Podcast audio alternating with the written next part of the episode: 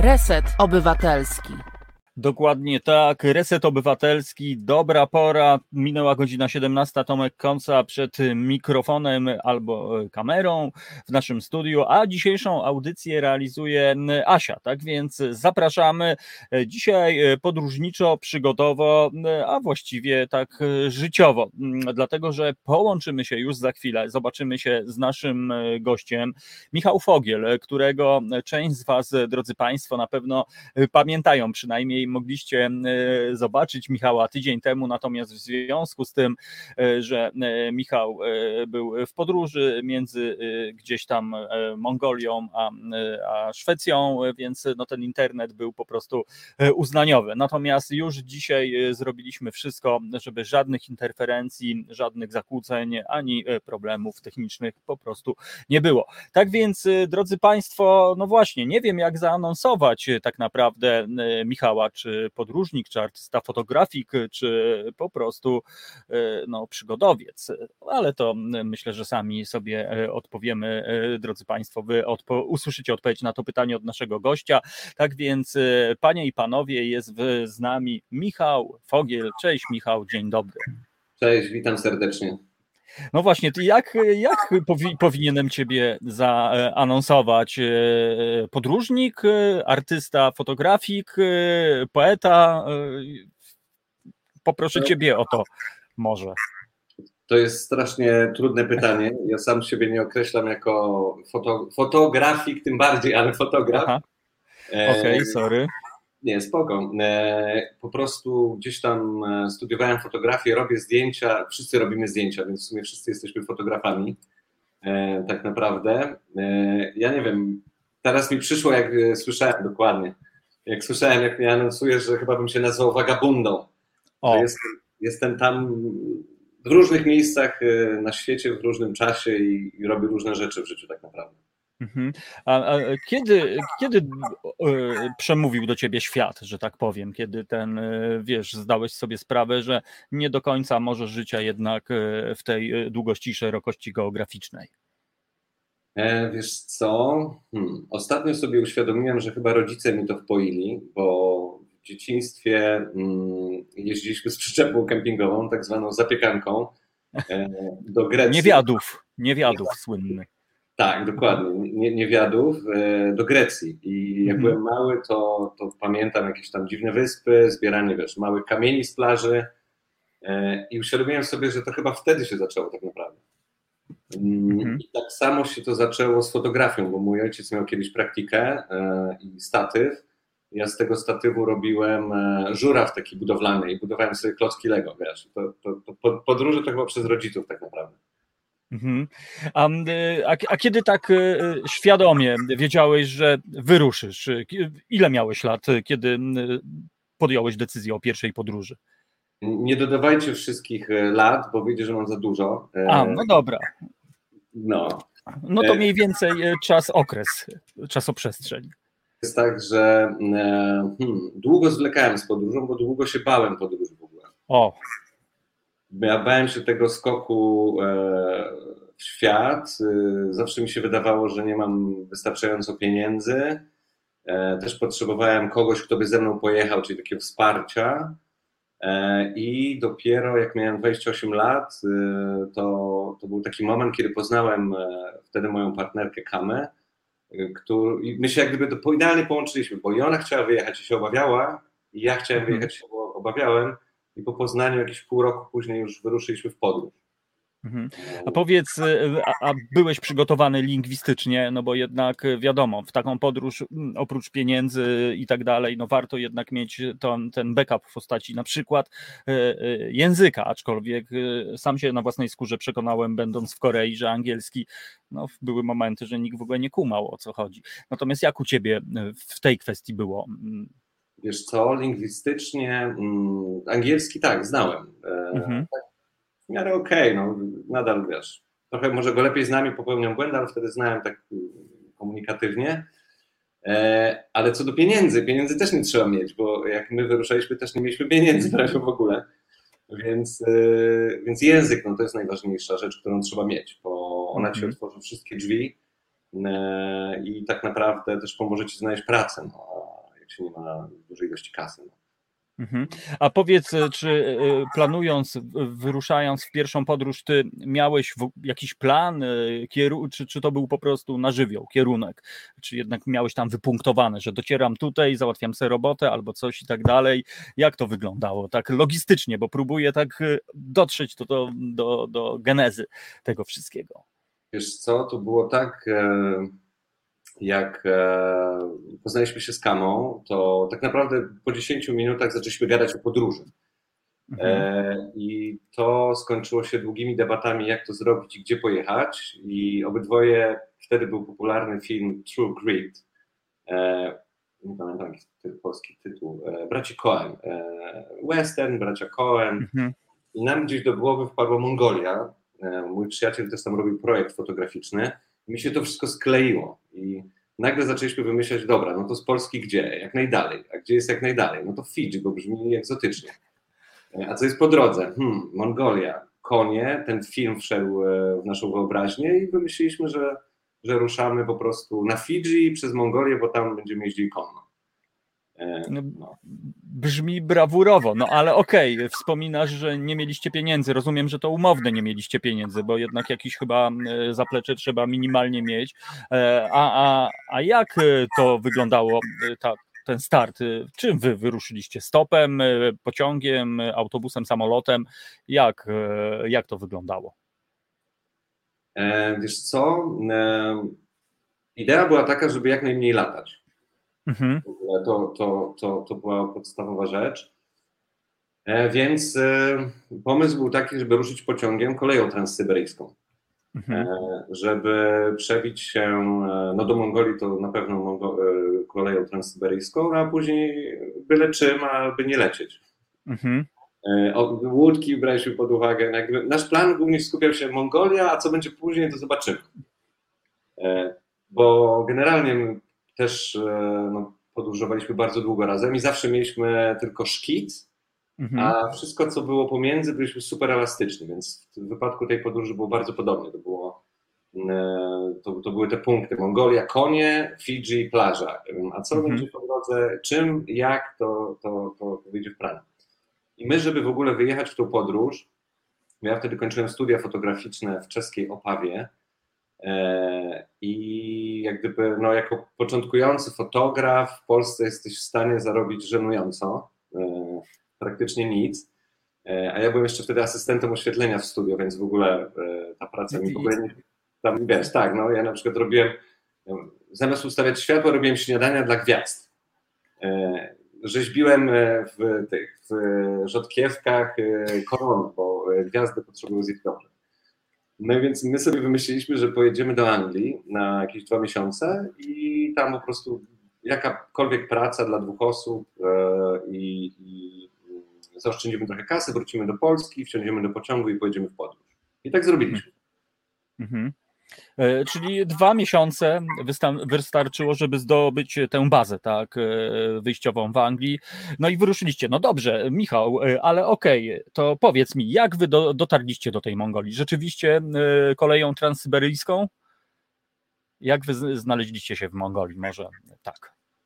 Mm, słuchaj, no to była taka piękna historia, bo ja wtedy przez pół roku mieszkałem w nowym miejscu, w nowym mieszkaniu gdzie mhm. w końcu przetargałem swój niewielki dobytek życiowy. E, wyjazd do Mongolii zbliżał się wielkimi krokami i w dniu wyjazdu i dzień e, przed pakowałem to wszystko w kartony. E, I pakowałem to do rana. Nie zdążyłem wszystkiego zapakować. Zadzwoniłem do mojego przyjaciela, powiedziałem mu, stary, jest taka opcja, ja mam pociąg do Mongolii. Jakbyś mógł to znieść na dół do piwnicy i dopakować, to będę ci wdzięczny. E, miałem tylko zapakowany plecak. Kama miała czekać na dworcu centralnym. E, wsiadłem w jakiś tramwaj w ogóle, który bardzo wolno jechał. Słuchałem, pamiętam, e, Raya Charlesa kawałek wtedy, I've Got a Woman. Podrugiwałem nogą i tak trochę popędzałem ten tramwaj.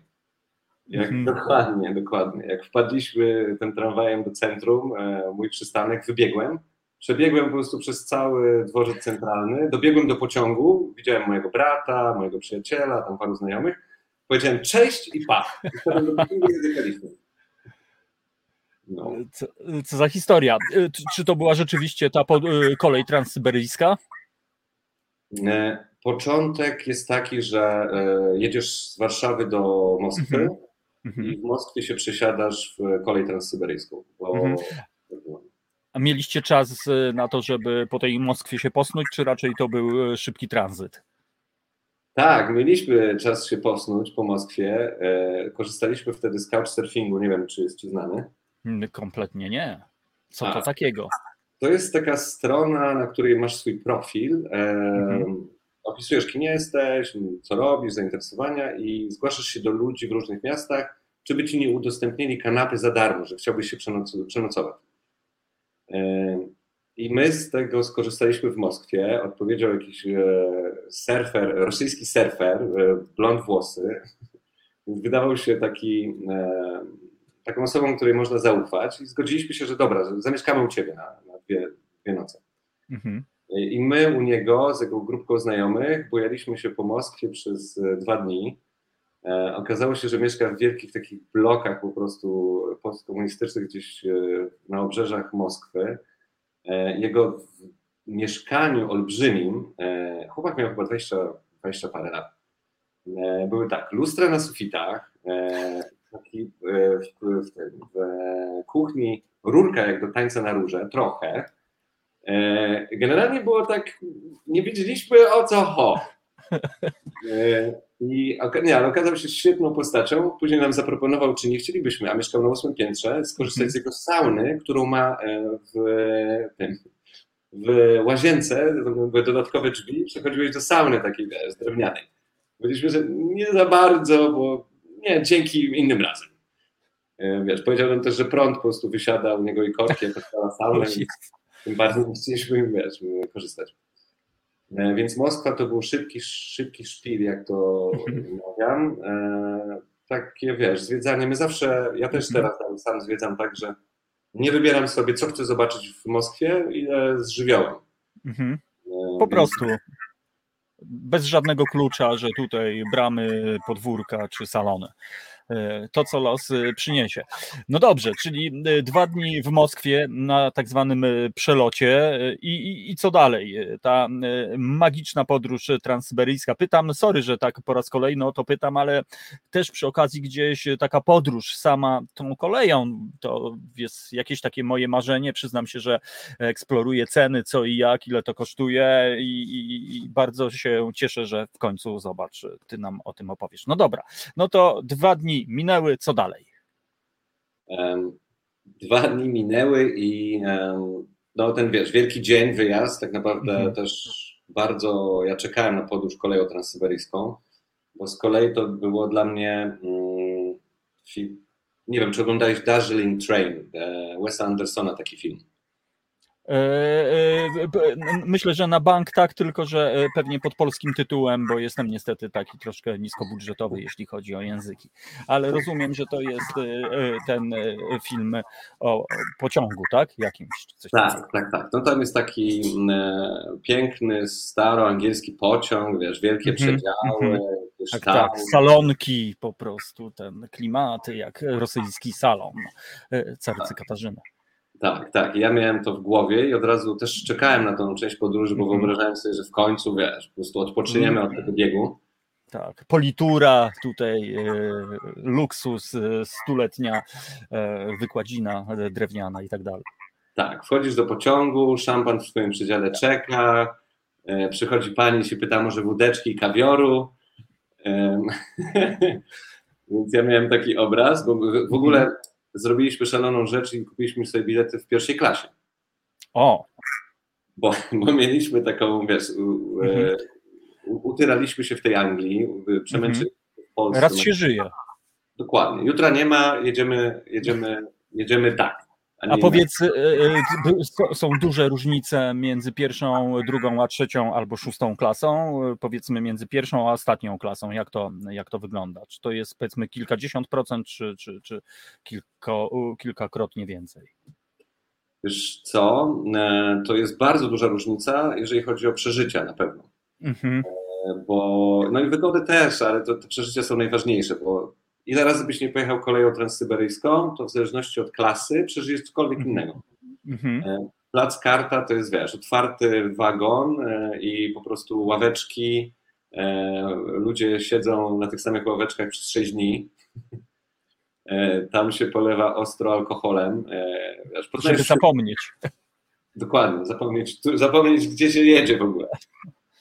E, I, i, I tam zupełnie coś innego przeżywasz, jak jesteś zamknięty wiesz, w tym przedziale, w pierwszej klasie, wiesz, dwie osoby, e, zupełnie inne, inna, inna bajka. Druga klasa to są już przedziały, gdzie masz sześć osób, czyli tak jak w polskich pociągach, gdzie masz, wiesz, te trzy Mhm, łóżka, trzy mhm. łóżka.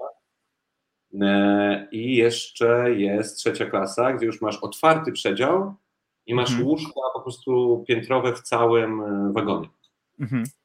E, I, I tak naprawdę, no my chcieliśmy odpocząć, mieliśmy czas dla siebie, więc tylko przedział dla dwóch osób e, i, i, i spokój, ale, ale w, każdej, w każdej klasie się działy inne, inne ciekawe rzeczy. Bo tam poznawaliśmy ludzi w ogóle, wiesz, oni przechodzili do Warsa Mhm. przez nasz wagon i gadaliśmy z tymi ludźmi, więc e, trochę, trochę poznaliśmy dziwnych historii. Mhm. A no, no właśnie, jak y, kwestia konsumpcji y, w takim y, pociągu, czy, czy, bo ja czytałem, że też jest opcja taka, że na dworcach się wyskakuje i żeby ogarnąć jedzenie. Czy ty wspomniałeś o warsie ichniejszym, czy, czy wykorzystaliście tylko i wyłącznie z zaplecza pociągowego, że tak powiem, czy też zdarzało wam się wyskoczyć po bułeczki świeżutkie gdzieś tam na trakcie? No, e, jedzenie, my tak. Po pierwsze, ja miałem, ja jak się przygotowuję do podróży, to trochę z lenistwa, trochę z braku czasu, nie do końca czytam, e, co tam na przykład oferuje ten, ta pierwsza klasa. Mhm. E, Ja miałem, wiesz, w głowie takie pierwsza klasa, no to na pewno mamy przynajmniej śniadanie, cokolwiek. Napoje, herbatka, kawka. Tak, dokładnie. A, a, a wsiadamy do pociągu, wsiadamy do swojego wagonu, a tam masz taką wielkie naczynie z wodą i dwa kubki. I takie sztuczne kwiatki plastikowe. E, I się okazuje, że to wszystko, co dostajesz codziennie. Te kwiatki do jedzenia? Do sałatki, może, nie wiem. E, I, I co? I no my byliśmy przygotowani na tą część e, mongolską konną, więc mieliśmy ze sobą Mhm. małą kuchenkę i cały zestaw do gotowania. E, No ale nie ma sklepów, Mhm. więc y, nie masz co gotować. Właśnie na tych, na tych przystankach po drodze możesz wyskoczyć na chwilę, nie Mhm. wiem, zgarnąć 3-4 rzeczy i sobie próbować coś ugotować. Mhm. E, Wars był totalnie poza naszym zasięgiem. Tam chodziliśmy czasami sobie posiedzieć może na jednego szota czegoś, bo ceny były po prostu kosmiczne. E, Jak, jak w Moskwie. Moskwa jest w ogóle dość drogą, drogim miejscem. Więc to, to raczej pod kątem jakości jedzenia słabo, pod kątem cen ekskluzywnie. Mhm. E, Ale za to ciekawie, bo wiesz, właśnie żyrandole, siedzisz i, i wiesz, czujesz się no, jak król. Wiesz, No tak. Pomyślisz, kto tu siedział pod tym żyrandolem przede mną po prostu. I popijał wódeczkę z barmanem, dokładnie. E, Więc e, tak, i tam jest taka opcja, że na każdym przystanku, on się zatrzymuje tam paręnaście razy, są babuszki, czyli babcie e, i one podają jedzenie do okien. Czyli wiesz, uchylasz ok, taki drive-thru, jak McDonald's. No i tam stoją babcie i wołają, co mają. A nie rozumiesz do końca rosyjskiego, więc bierzesz, co będzie. E, Więc my się tak stołowaliśmy, że trochę gotowaliśmy, a trochę wiesz, to co, to, co babcie nam do okna podniosły. Mhm. Ale rozumiem, że te, to jedzenie z outside'u, że tak powiem, outsourcingowe, e, no już było przystępne, tak, e, cenowo. Tak, ono było przystępne cenowo, jakościowo różnie. Mhm. Tyle czasu, wiesz, tam chwycisz No siatkę tak. z jabłkiem i jedziesz z nimi i nie wiesz, czy przeżyjesz. Więc to było takie różnie, ale, ale cenowo tak, one były dostępne totalnie. No. Mhm. A jeszcze tak technicznie Ciebie podpytam, ten e, Wasz przedział. E, Rozumiem, że on był e, wyposażony w takie elementarne rzeczy jak e, prąd, e, kontakt i tak dalej. e, To wszystko e, tam jest. E, Nie w pierwszej klasie, ani w drugiej, ani w żadnej chyba. E, Ojeju. Wiesz co, e, tam był taki system, że przy toalecie w naszym e, wagonie uchylało się pod sufitkę i był Mhm. kontakt. E, I tam mogłeś zostawić telefon, e, który ci się ładował, bo to był jedyny kontakt. Więc musiałeś ufać, zaufać w wszechświat, zostawić swój sprzęt, który się ładował i pójść robić swoje rzeczy. Mhm. Więc to jest, to jest jedyna opcja. To toaletę masz taką jak w każdym pociągu, czyli na końcu i początku wagonu. Mhm. Do tego masz ten kubek, który dostajesz w przedziale, żeby się polewać wodą z kranu, jak się chcesz wykąpać, bo nie ma prysznica. No i, i wiesz, tak trochę spartańsko, ale przyjemnie, no. No, jedyne w swoim rodzaju, z tego co wiem. No właśnie, ile jechaliście tym pociągiem w efekcie? Ile dni? Wiesz co, my jechaliśmy 6 dni. Mhm. I to jest tak, że jak e, jedziesz e, w miarę pokonywania odległości, e, strefy czasowe mijasz. Mhm. Więc tam chodzi konduktor i ogłasza, że godzina do przodu. Aha, w sumie. Powiedz, dokumentowałeś ten, tę, tę podróż, bo rozumiem, że widoki za oknem raczej kosmiczne. Tak, widoki, widoki przepiękne, to jest niesamowite, bo wiesz, krajobraz podróżuje, a ty siedzisz. Mhm. I to jest ciekawe. Mhm. Panorama dokładnie, to się wszystko wiesz, zmienia. E, ja dokumentowałem, zrobiłem taki po, pokładkowy film krótki. mogę jakoś później podesłać, może jest link, nie mam pojęcia. E, podlinkujemy może w komentarzach e, pod, pod zapowiedzią na stronie Resetu Obywatelskiego, więc będę wdzięczny za to.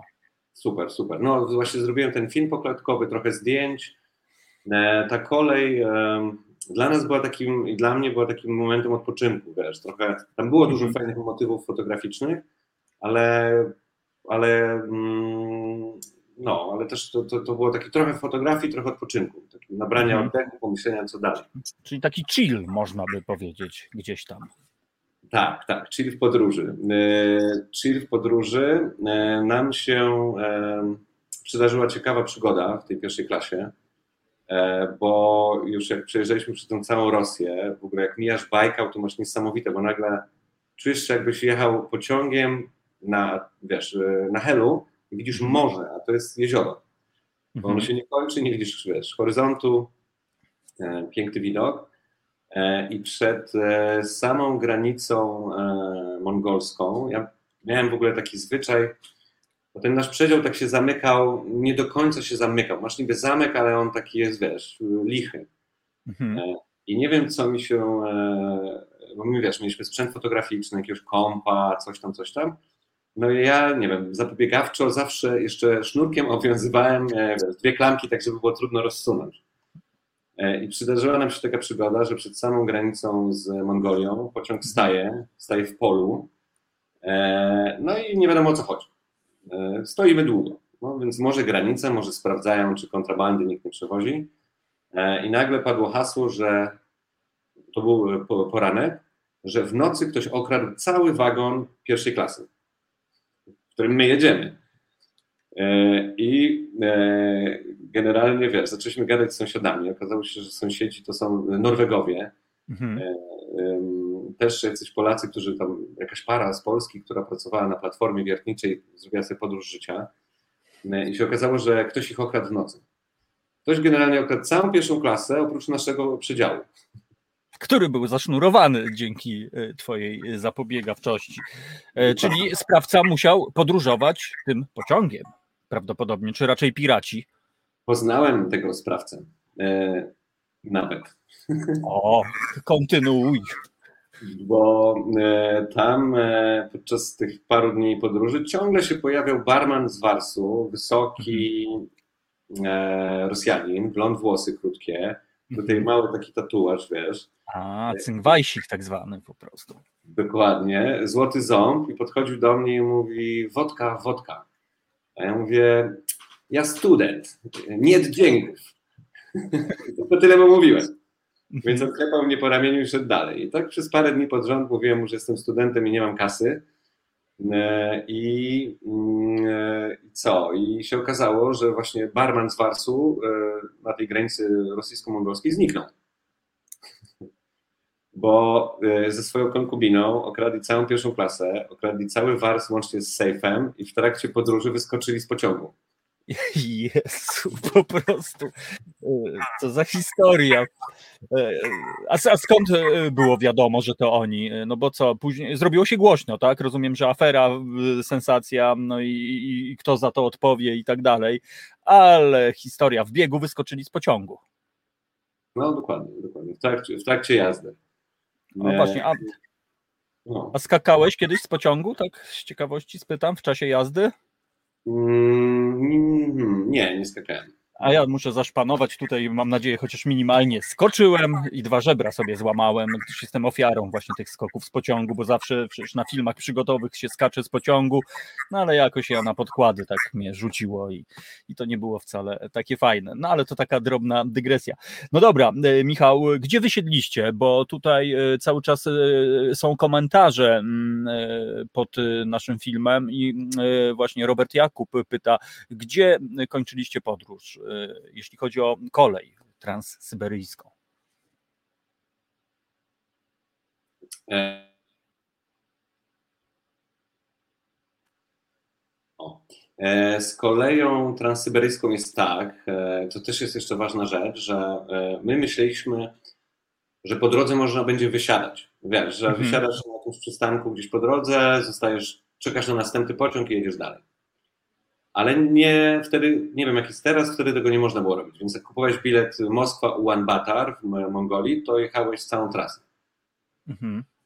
Więc my, my dojechaliśmy do, do stolicy Mongolii, do Ulaanbaatar, e, no właśnie bez wysiadania. No tam po drodze wiesz, były piękne jakieś przemysłowe miasta, no ten Bajkał był boski, e, no ale niestety to był taki bilet, że wiesz, od A do B. Mhm. Więc... E My wysiedliśmy w stolicy Mongolii. E, no. Mówisz Ulan Batar, a nie wiem, cały czas w pamięci u nas jest Ulan Bator. Nie wiem dlaczego. Czy, czy to jest jakieś przejęzyczenie, e, czy, czy tak powinniśmy mówić właśnie? Chyba z angielskiego, nie wiem, wiesz, tak. Tak i tak, to jest e, stolica Mongolii. Okej, okay, tego, tego się trzymajmy. No i e, jak wrażenia? Wysiadacie w Mongolii, inny świat, e, inne, no i co tam się no właśnie, pamiętasz te pierwsze chwile, pierwsze wrażenia, no bo, bo chyba jest coś takiego, że kiedy wysiadasz, no to wiesz, odbierasz to feng shui, czy tam ten cały wszechświat w stu procentach. Pamiętasz te chwile? Wiesz co, pamiętam. Znaczy pamiętam, mm, już Moskwa była dla mnie dziwna, bo nigdy nie byłem w Moskwie. E, miałem jakieś tam wyobrażenie, ale jak e, przyjechałem do Ulaanbaatar, to tak. Tak to mm, taki miałem poczucie, bo to jest bardzo takie, to jest postkomunistyczne miasto, wiesz, ta mhm. zabudowa to są bloki, to wszystko jest takie surowe, surowe, siermiężne i Mongołowie też mają zupełnie inną aparycję, więc masz nagle poczucie, że jesteś w Oriencie. Mhm. E, wszystko jest ciekawe, ludzie, no, nie ma tam zbyt dużo kolorów, wszyscy są ubrani, wiesz, jako taka masa, która tam gdzieś przemyka, jacyś mhm. tam przeletnicy, pewnie, wiesz, to, to wszystko jest jakiś taki dziwny, dziwny, mm, nieznany świat, w którym się nagle budzisz, bo wysiadasz z pociągu i się budzisz, wiesz, tak jakbyś w domu mhm. się obudził i nagle wyszedł, wyszedł z mieszkania, a tam bam, one battle. Więc bo to tak w pociągu to tak wiesz, mniej więcej mm -hmm. Więc e, te pierwsze wrażenie było takie, no, zaczyna się przygoda. O, może coś takiego. Najlepiej. E, I oczywiście po, po angielsku nie dogadasz się za bardzo. Mm -hmm. Więc tam mój taki bardzo podstawowy rosyjski pomagał, ale, ale bardzo podstawowy. Więc. Rozumiem, że y, w, waszymi europejskimi cechami, że tak powiem, e, no, przyciągaliście uwagę, byliście, byliście takim właśnie, wiesz, punktem, o kurczę, zobacz, Johnny Depp. E, tak, tak, e, czekaj, David Beckham e, to było jedno, ale nie wiem dlaczego.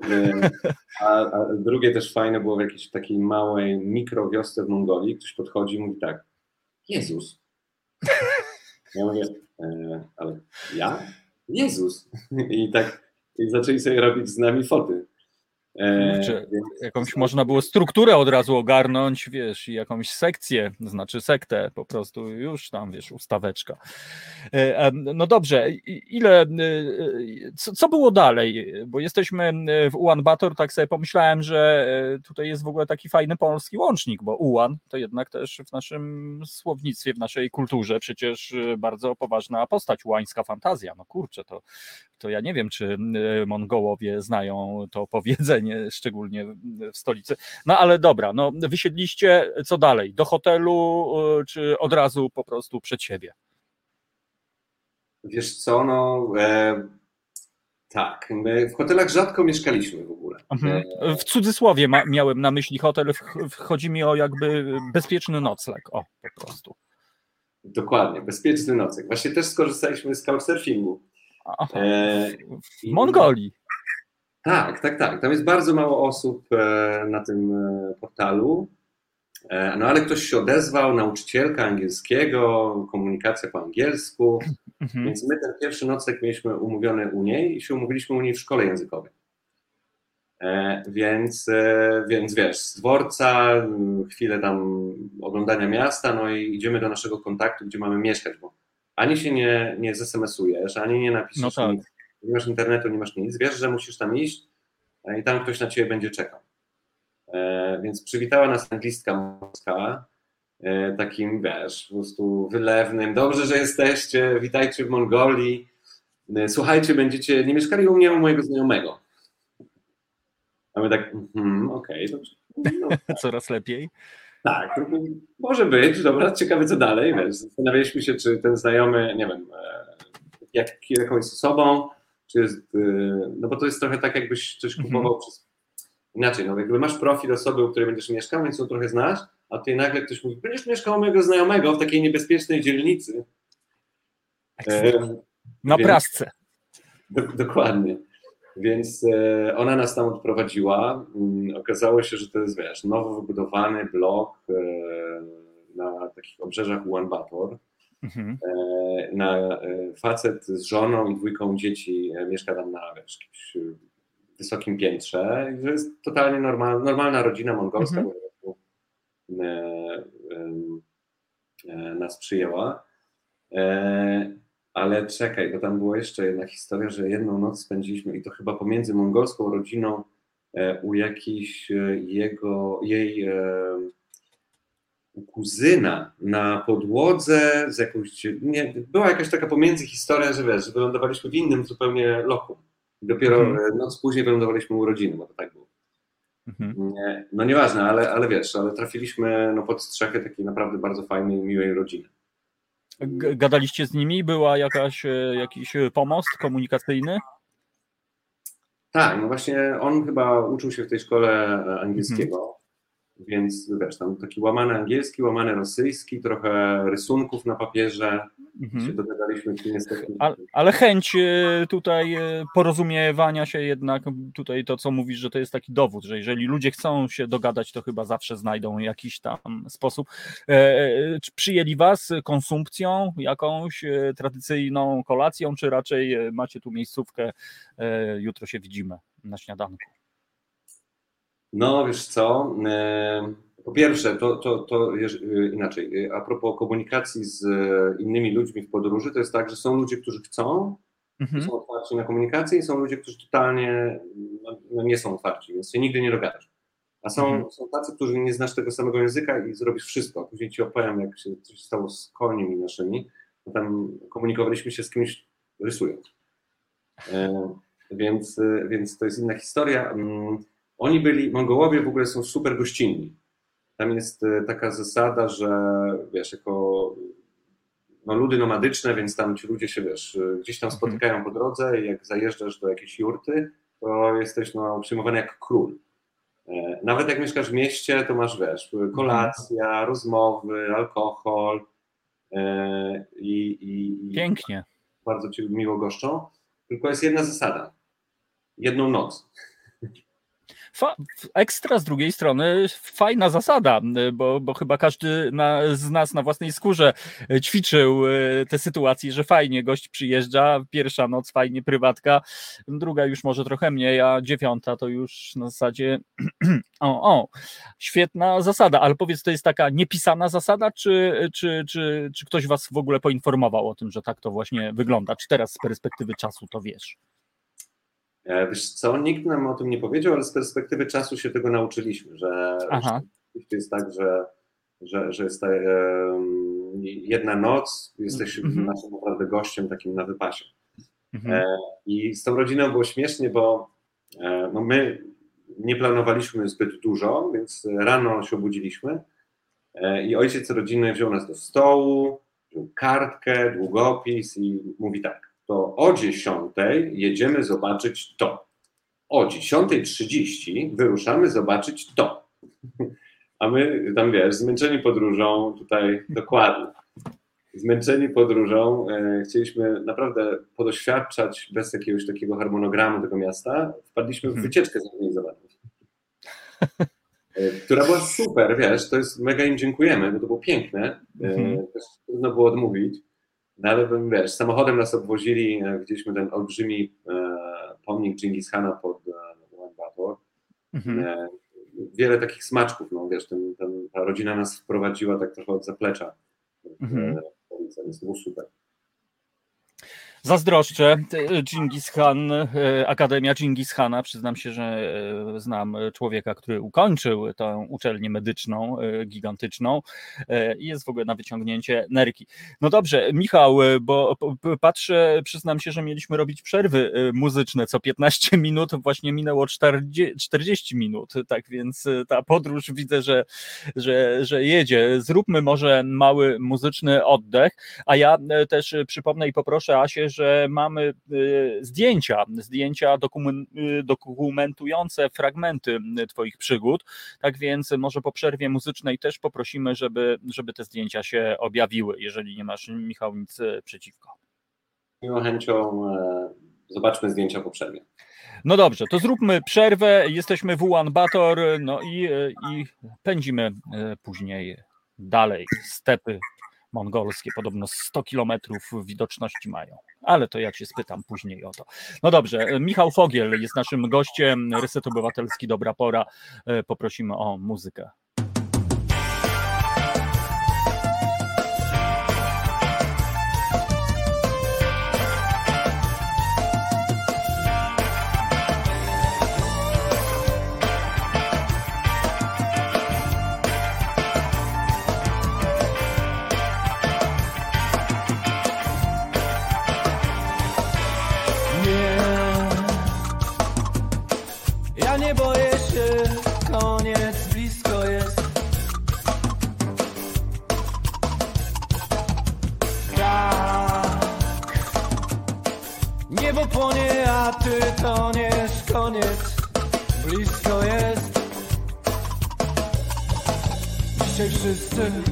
Wierzymy w ciebie, dzisiaj nikt nie odważy się.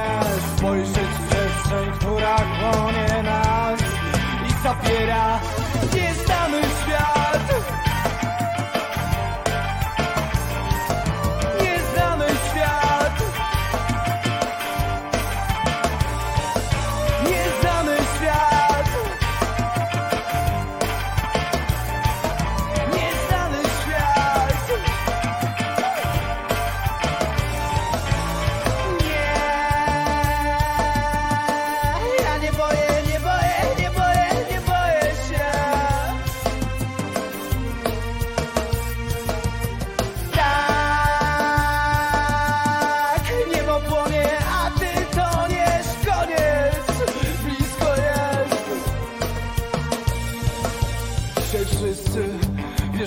Ciebie dzisiaj nikt nie odważy się. Spojrzeć w przestrzeń, która chłonie nas i zabiera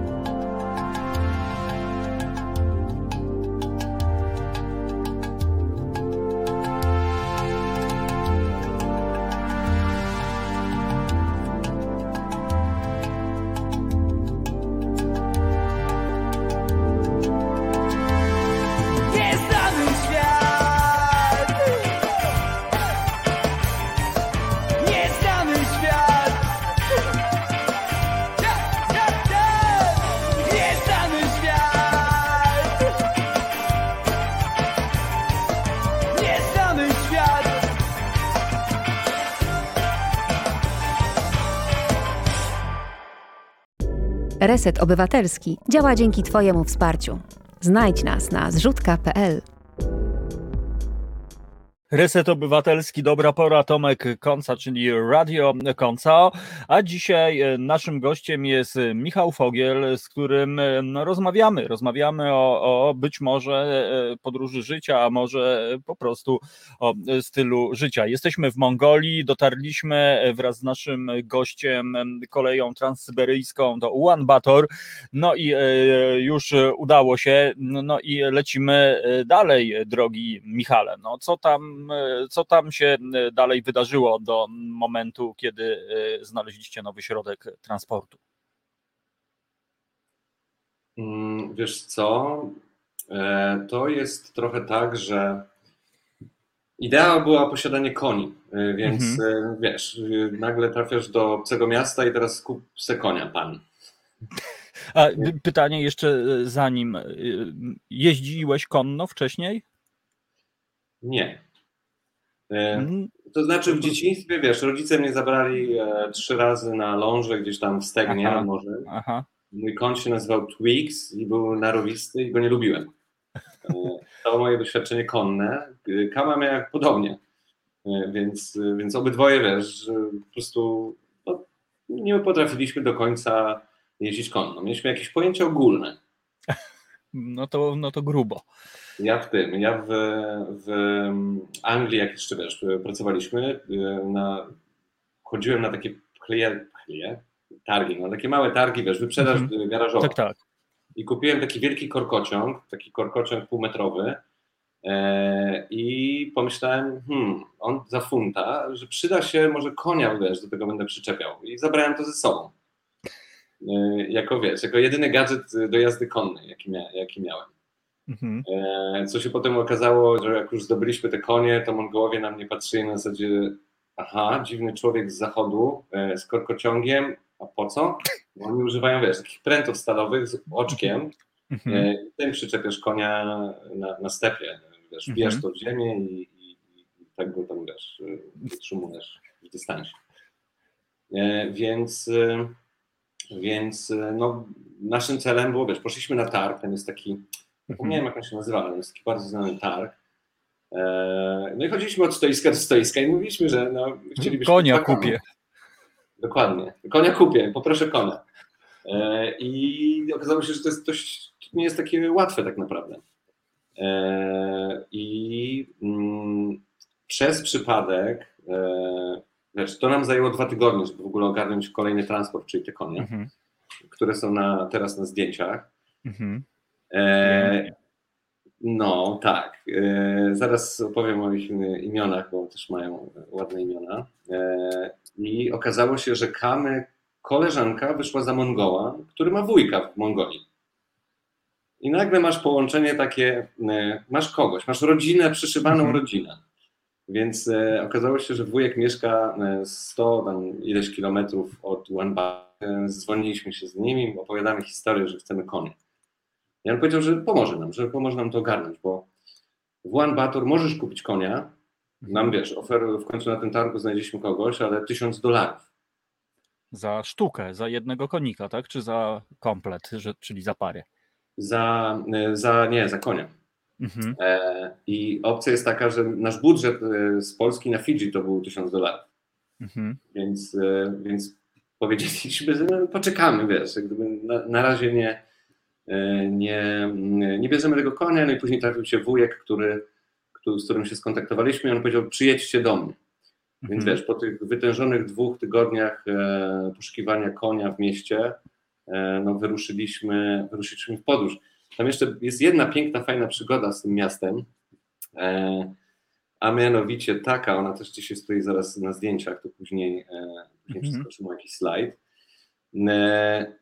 E, w pewnym momencie, mieszkając w tym mieście, wiesz, byliśmy zmęczeni tym, że no dobra, gdzie jest ta przygoda? No mieszkamy po prostu w mhm. blokowisku. E, więc chcieliśmy zaznać natury e, i postanowiliśmy, to miasto otaczają takie wzgórza piękne. I postanowiliśmy, że dobra, no bierzemy nasz Majdan, namioty, e, no i pójdziemy na wzgórza. A może za wzgórzem jest coś fajnego. E, I opcja była taka, że wiesz, wychodzimy tam, nie braliśmy żadnych trolejbusów, tramwaj, nie, nie tramwaj, tylko autobusów, tylko na piechotę, po prostu główną drogą wyjazdową. Wychodzimy z miasta, obraliśmy sobie azymut to wzgórze. Po drodze się pokłóciliśmy, e, więc generalnie e, burza jeszcze burza nadciągała, taka z piorunami, więc generalnie Armagedon. E, wdrapaliśmy się pokłóceni na to wzgórze, rozbiliśmy namiot i w takiej niemiłej atmosferze poszliśmy spać. Burza szalała, namiot prawie nam wyrwało. Budzimy się rano, burza między nami przeszła, na zewnątrz również. Patrzymy, wiesz, z dystansu, ze wzgórza na, e, na miasto, a po lewej stronie jest taka mała dolina. No i mhm. olbrzymi płot, kamery, ochroniarze i coś innego. E, e, więc e, no jakby jak zaakceptowaliśmy naszych nowych sąsiadów, bo tam zostaliśmy dwa dni. Wróciliśmy do miasta i co się okazało, że rozbiliśmy namiot nad rezydencją prezydenta. Ten płot z kamerami i to wszystko to była rezydencja prezydenta i tam jakieś notabli, zrobiło takie wielkie osiedle, a my, wiesz, nad nimi w namiocie tam nago ganialiśmy i robiliśmy sobie jakieś zdjęcia polaroidami, cokolwiek, wiesz, jakieś dziwne takie przygody. No właśnie przy Pałacu Prezydenckim, więc, więc, mhm. więc tak to się skończyło. Teraz mogę Ci pokazać, właśnie tu było jedno zdjęcie. Mhm. Mm, ja muszę sobie przejrzeć. Moglibyśmy na slajd, slajd numer 3. Dokładnie, to jest, e, to jest sam początek tam, e, w sensie kolej transsyberyjska to jest ten mężczyzna z cygarem, to jest wiesz, pan z pierwszej klasy. No, wygląda jak wczesny wielki szu po prostu. Tak, tak. E, który wiesz, jechał w podróż życia, był naszym sąsiadem. Po prawej obok masz taką śpiącą Mongolkę na mhm. właśnie to jest ta druga klasa, wiesz, mhm. sorry, trzecia klasa, gdzie po prostu możesz, no, śpisz i się niczym nie przejmujesz, no, jest tu w przestrzeni publicznej. E, a to zdjęcie po prawej to jest ten targ. My tam się próbowaliśmy w różne dziwne zakamarki wbić. To jest jeden z dachów takich budek, e, szczęk e, bazarowych. Dzieciaki tam ganiające, wiesz, i bawiące się w wojnę. Więc, więc to, jest, to jest ten targ ze zdjęć. No, klimacik, pierwsza klasa. Tak, tak. Na slajdzie numer dwa, tam jest, zaraz może zobaczymy. Mhm. E, na slajdzie numer dwa, to pierwsze zdjęcie prawej to jest Kama, wiesz, piszemy, Kama pisała pamiętnik i, i jakieś e, e, rzeczy z podróży, więc właśnie czas, jak opowiadałem, chodzisz romantyczna podróż, piszesz pamiętnik, mhm. odpoczywasz, wiesz, twoja głowa odpoczywa. Na samej górze, no to klasyk, pani chce coś kupić od babuszki na przystanku. Tak, dokładnie. Tutaj proszę podejść, czy ja, ja chcę. Szybciutko, pyzy, pyzy tutaj, gorące. Tak. E, no, jedyne co zabraliśmy w podróż, to tam to zdjęcie środkowe czerwone to jest nóż. Kupiliśmy sobie noże, bo wiadomo, Aha. jedziemy w dziki, więc trzeba być przygotowanym i mieć na dziką zwierzynę ewentualnie jakąś broń. Więc, więc sobie pokupowaliśmy takie noże. A po prawej stronie jest, e, jest baran.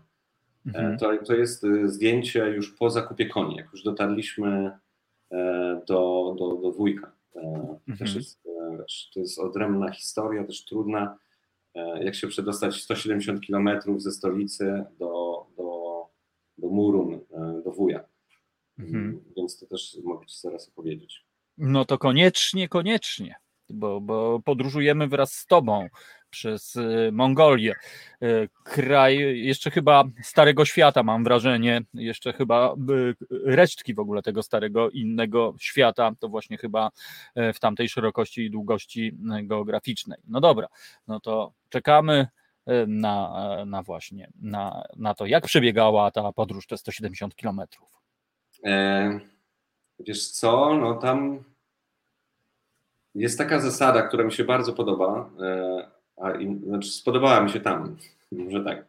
Jak masz e, marszrutki albo małe mikrobusiki, mhm. to wsiadasz do niego, jest napisane miejscowość, do której jedziesz i generalnie czekasz aż, odje, aż się zapełni na full. Mhm. E, co może trwać dzień, a może pół, a może pół godziny.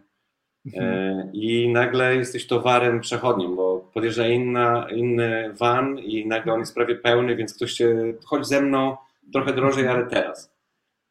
E, No i e, tak e, złapaliśmy, udało nam się znaleźć jakiegoś vana, taki w miarę ekskluzywny mikrovan, Mhm. ekskluzywny dlatego, że jechaliśmy później Ikarusem e, przez stepy mongolskie, więc jak jedziesz minivanem i masz namiastkę klimatyzacji, to jest trochę lepiej niż Ikarusem e, na ławce. Mhm. E, Więc, e, więc e, wiesz, piękny wyjazd w ogóle z miasta. W końcu byliśmy uradowani, że tak, a wujek jest nagrany, konie będą, piękna autostrada wyjazdowa z Ulaanbaatar, widoki zaczynają się super i kończy się asfalt. I kończy się takim polem golfowym, jest trawa, no, stepy, po prostu Mhm. pagórki i nagle okazuje się, że to jest droga.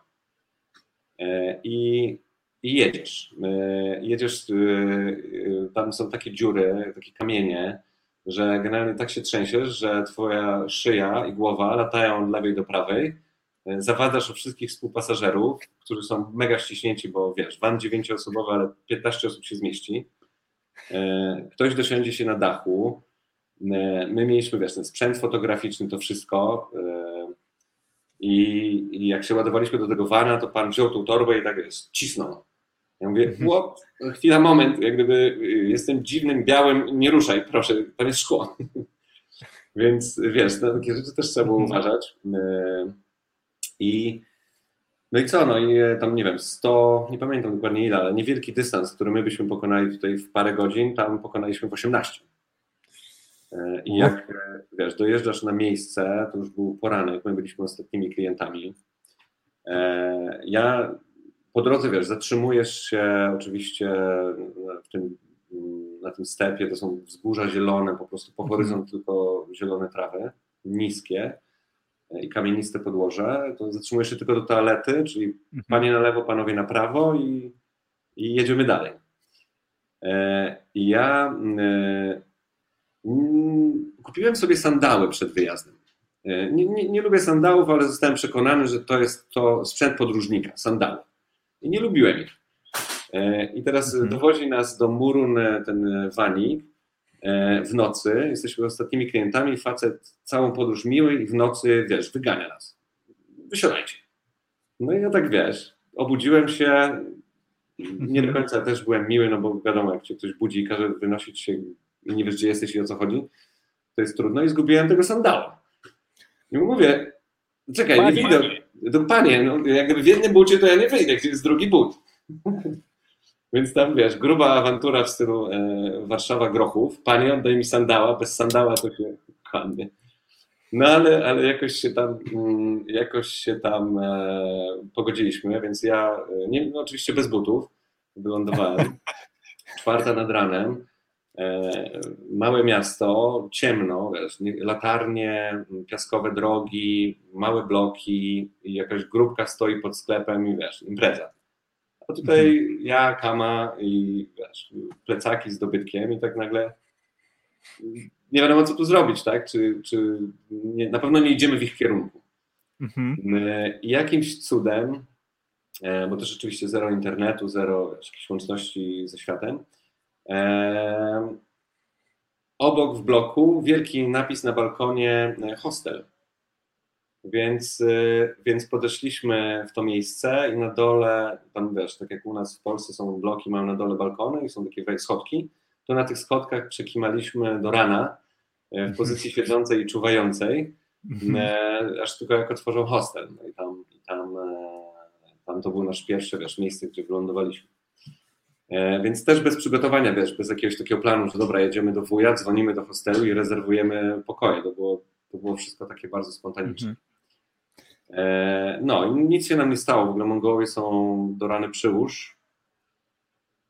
Co prawda mój znajomy miał jakąś tam przygodę taką e, dziwną z nożami, ale my nigdy nie mieliśmy żadnych Mhm. problemów. To jest wiesz, bardzo, Mhm. bardzo otwarty i taki pomocny naród. Mhm. Tak sobie tak słucham tych, tych e, historii, Michał. E, na ile to jest w ogóle, e, to jest taki, bo to tak, tak jak takie trochę Jedi to, co mówisz, że mimo tych różnych problemów natychmiast w gruncie rzeczy przychodzi rozwiązanie, albo wyjście, nie wiem, z opresji, jeżeli ta się pojawia, tak jak z tym hostelem. E, powiedz, e, jak ty to odbierasz? Czy to jest tak zwane szczęście, czy to jest e, takie pozytywne podejście, czy po prostu jesteś w czepku urodzony? Dobre pytanie. Wydaje mi się, że po prostu pozytywne podejście. Jeżeli ty wysyłasz jakieś pozytywne podejście do świata, to ten świat też tak będzie w miarę reagował. Mhm. Ja miałem w życiu, wiesz, parę takich sytuacji, że prawie bójka, ale jakoś obracałem to w żart i nagle jak ty hmm. obracasz to żart, to druga strona trochę, wiesz, jest w szoku i to się rozchodzi po kościach i nic się nie dzieje. Więc to myślę, że taki miks szczęścia i pozytywnego podejścia. Mhm. E, Attitude, jak to Bad Brains śpiewało po prostu kiedyś, że to załatwia temat. No to jest y, piękna historia. No dobra, Michał, lecimy dalej, lecimy dalej, bo konie, konie czekają. E, wiesz, e, wuj nam, dotarliśmy do wuja, wuj nam w mhm. końcu, to też trwało parę dni, bo to nie jest tak, że idziesz, wybierasz w salonie konia i wyjeżdżasz, e, tylko wuj nas zabrał do kumpla, który na terenie miał, nie wiem, ponad 15 koni, no mhm. i wiesz, hodowcy koni mówi do nas, no to wybierzcie. A my dzień wcześniej w hostelu, komputer, jak mhm. wybrać zdrowego konia w Google. No więc mieliśmy podpunkty, popatrz w zęby, czy nie kuleje, parę, parę rzeczy. I to, to, to wszystko zapamiętaliśmy, te parę podpunktów i chodząc po tym terenie nagle tak, wiesz, zaczynamy sobie, no bo ten nie, bo ten trochę kuleje, ten z zębami ma słabo. E, no i wybraliśmy te dwa, które są na zdjęciach. E, ten po, po, ten po biały po prawej stronie to, mhm. to był koń Kamy, e, naz, nazwała go Han. Han Solo, Genghis Khan, gdzieś chyba wszystko pomiędzy. Mhm. E, mój, mój, się, mój się brzydko nazywał. E, nie wiem, czy można Dawaj. Tak? No dobrze. No, tak się nazywał mój kon. Mój kon się nazywał Skurwiel. E, bo... Tak, dokładnie. E, kreskowany. Bo był bardzo charakterny. E, mhm. Okazało się, że biały koń, e, Han, był koniem, który jeździł w paradach i był dość ułożony mhm. E, i spokojny, taki mm, idealny do jazdy, a mój z kolei był takim półdzikim e, wariatem, który albo się słuchał, albo szedł swoją drogą. E, więc, e, więc e, po zakupie tych koni mm, u tego hodowcy tam jest ile kasznęliście? E, ile, ile musieliście zapłacić za, za te dwa piękne konie? Wiesz co? Po 300 dolarów za sztukę. Co, e, co w tamtym czasie to było około 2 milionów tugrików.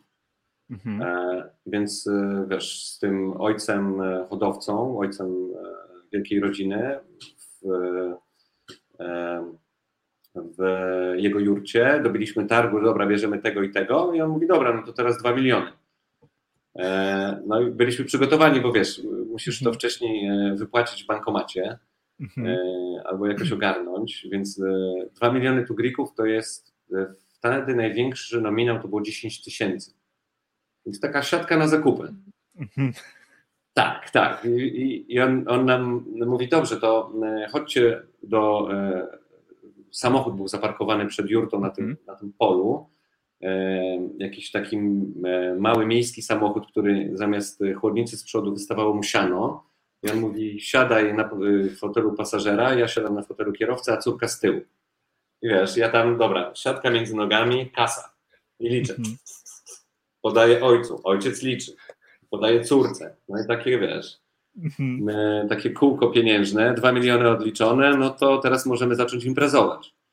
E, I oni, tam było to zdjęcie e, na slajdzie drugim, oni dla nas zabili barana. I urządzili wieczorem. Czyli tam ta głowa. Tak? Tak, tak, tak. Bo to był taki, mm, taki rytuał. Dobiliśmy targu, to teraz uczcimy to kolacją wspólną. Mhm. E, więc wiesz, po- połowę dnia przygotowania tej kolacji, cała rodzina przygotowała, później siedzimy w jurcie, w jurcie też masz, jak wchodzisz, e, to jest biały namiot, tak? Jak wchodzisz, to e, naprzeciwko ciebie jest główne miejsce dla ojca, a dookoła po kolei siedzą wszyscy według hierarchii. Czyli Mhm. najpierw tam synowie, no ko- kobiety niestety na samym końcu tej hierarchii, e, czyli najbliżej wejścia. E, My popełniliśmy fopaną, usiedliśmy koło ojca. E, Wiesz, ja usiadłem koło ojca, kama obok mnie i, i nagle taka misa e, wielka wjechała z mięsem.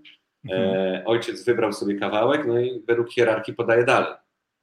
I, i pokazuje mi, no wybierz to okrągłe to Mhm. bo to, to jest, wiesz, to jest, to, to jest dla, dla nas, dla, dla facetów. No i ja Mhm. tak, wiesz, wziąłem to i podaje mi sobie dalej, on patrzy na moją reakcję, ja to jem, pyta się, czy dobre, ja mówię, całkiem, całkiem, wiesz. A wszystko jest gotowane na wodzie i soli. E, Mało przypraw, praktycznie w ogóle, tam cebula, marchewka rzadko, wiesz, e, taka bardzo prosta jest ta kuchnia. No i on się pyta, czy ja wiem, co to jest laik z zachodu, no tak, no nie wiem, dobre, okrągłe, daje radę, no nie wiem. To są jaja tego barana. Ja mówię, mm, okej. e, Delicious. d- Dokładnie. Nie, naprawdę były pyszne, wiesz, też sposób przyrządzenia.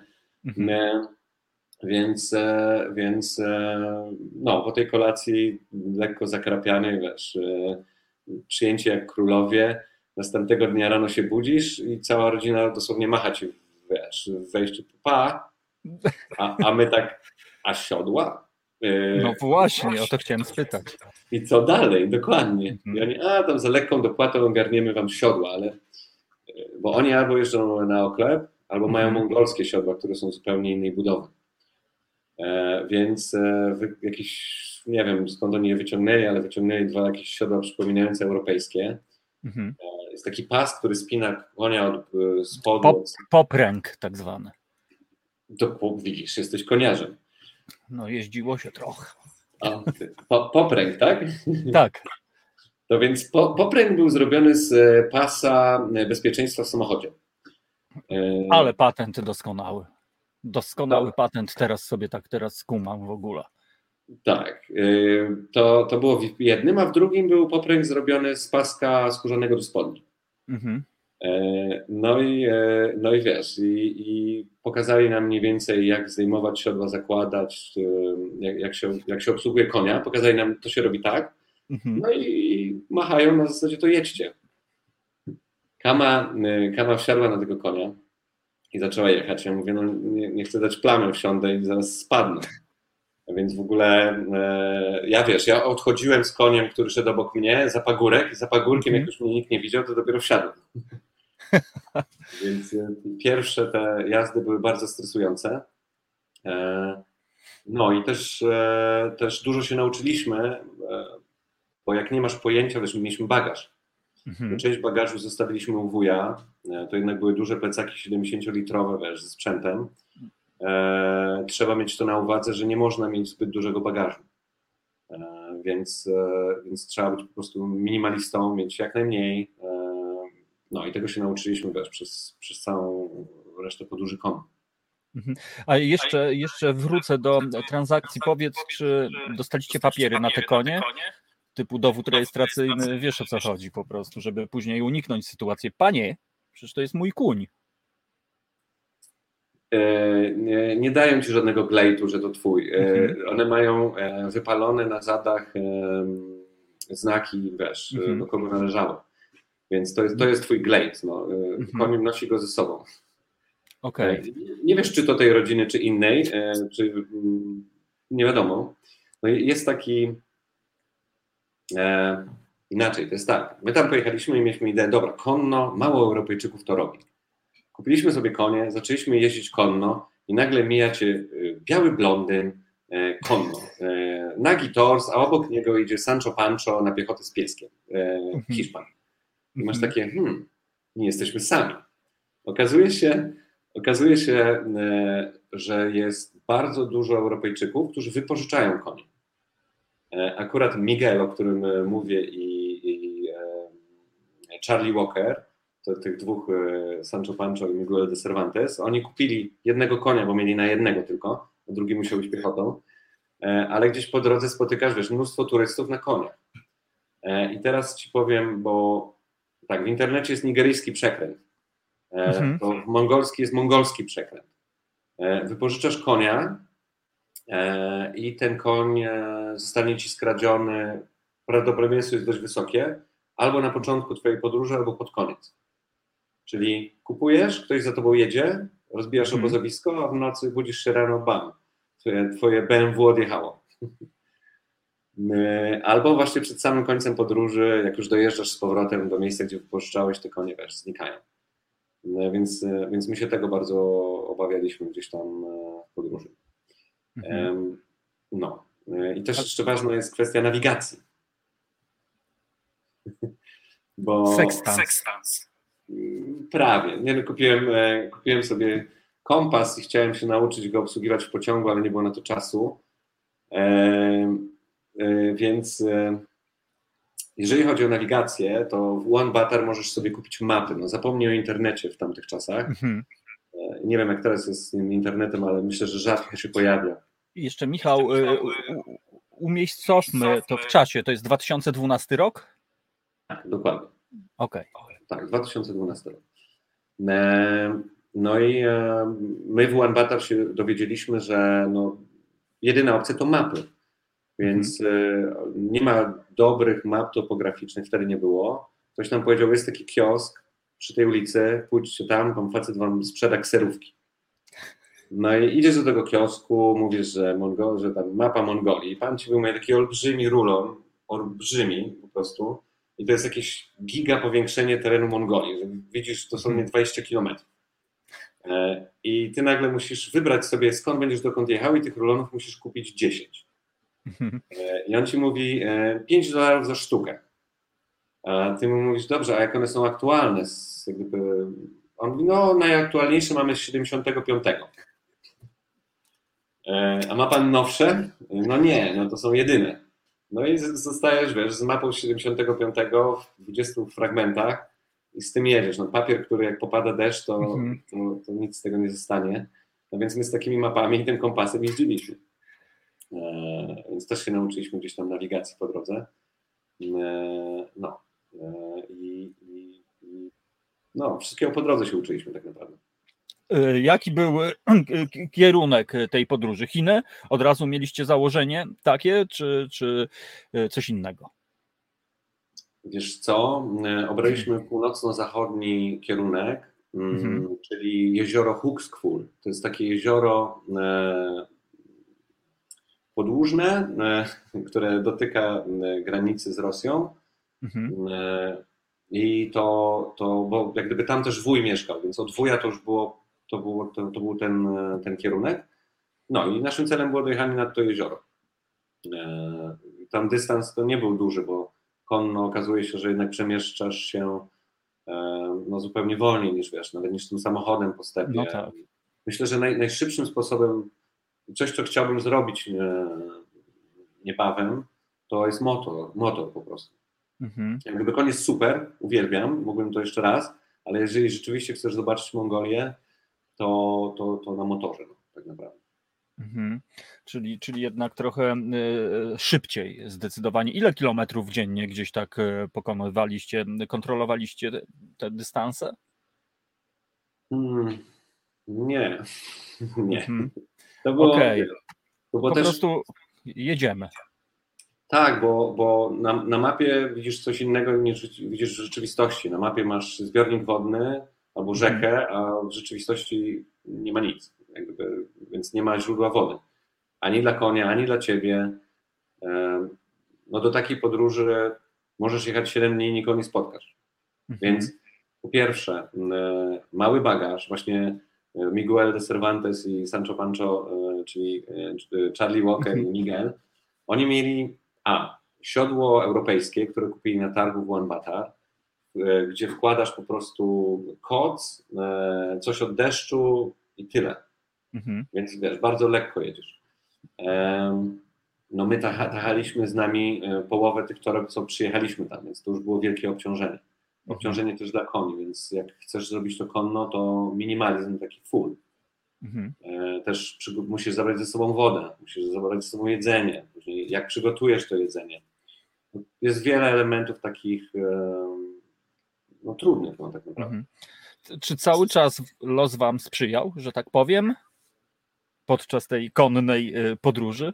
E, Wiesz co, e, jak e, mogli pójść do slajdu numer 6, e, to, to ci opowiem, bo tam zobaczysz też, jak wygląda mniej więcej koń. E, Mhm. Na samym początku, po prawej stronie, na samym początku Mhm. wyprawy. No je, I to jest koń, na którym jeszcze musi ktoś jechać. To są konie mega silne, e, ale, mm, ale tak czy siak to jest za dużo, więc e, no, tak, tak, tak to nie, nie powinno wyglądać. mhm. Więc ten wiesz, dlatego ten bagaż oddaliśmy.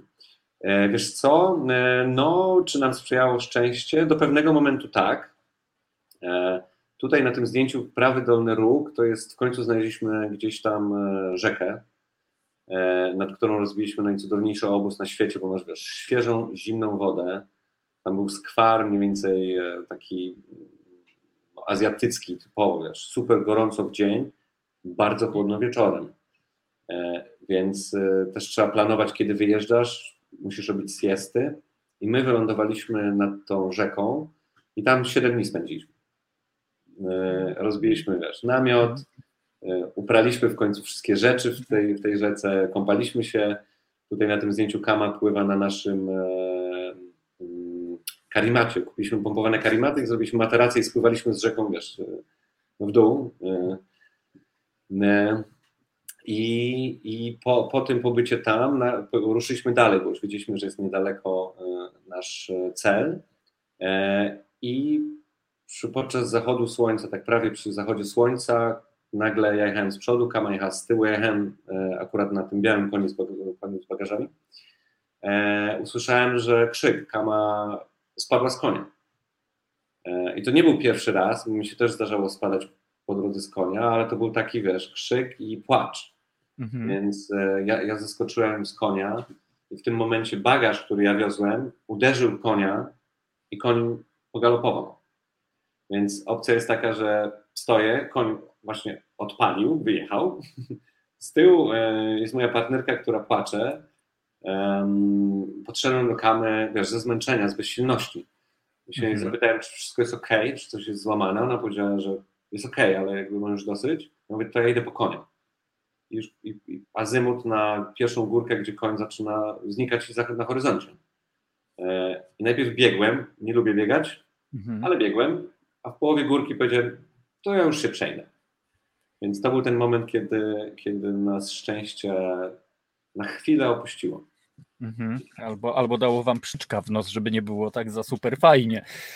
Siedmiodniowe wakacje właściwie e, w podróży sobie zafundowaliście, tak sobie teraz e, pomyślałem nad tą e, rzeczką.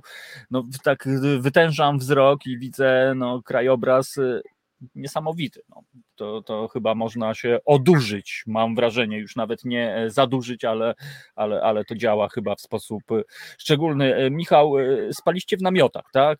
Podczas całej tej wyprawy. Tak, tam jest slajd, slajd numer 10. Mhm. To jest też z tego samego miejsca, czyli z rzeki. No tak, mieliśmy jak najmniejszy, jak najlżejszy namiot, żeby ograniczyć. I, i ograniczyć- golas, Słucham? Półgolas też. Półgolas, dokładnie. E, więc no tak, jak, tak, tak to bywa. Jak nie ma nikogo w promieniu e, kil, kilkunastu kilometrów dookoła.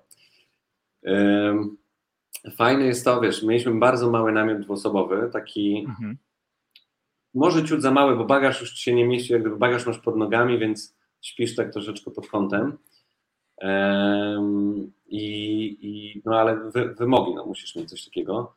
I tam Mhm. na tym zdjęciu po lewej stronie z tyłu Kama siedzi na siodle, Mhm. e, bo twoim krzesełkiem jest twoje siodło. I to też jest Mhm. super. Wiesz, koń gdzieś się pasie po lewej, ty sobie ściągasz e, siodło i masz nagle siedzisko Mhm. e, na kamienie.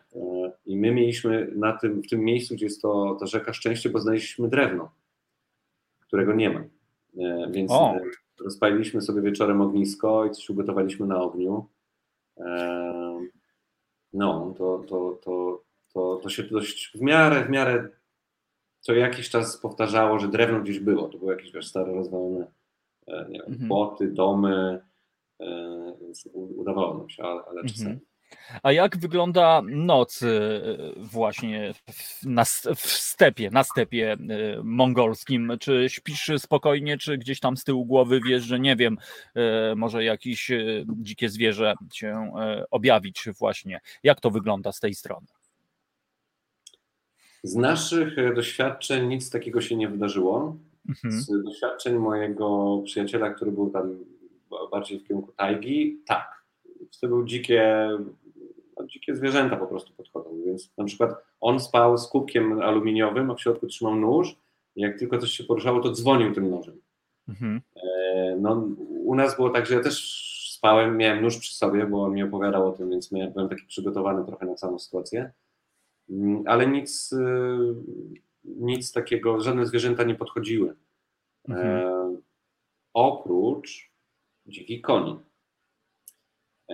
które wiesz, przebiegają sobie e, gdzieś w okolicy. E, Mustangi. Dokładnie, dokładnie.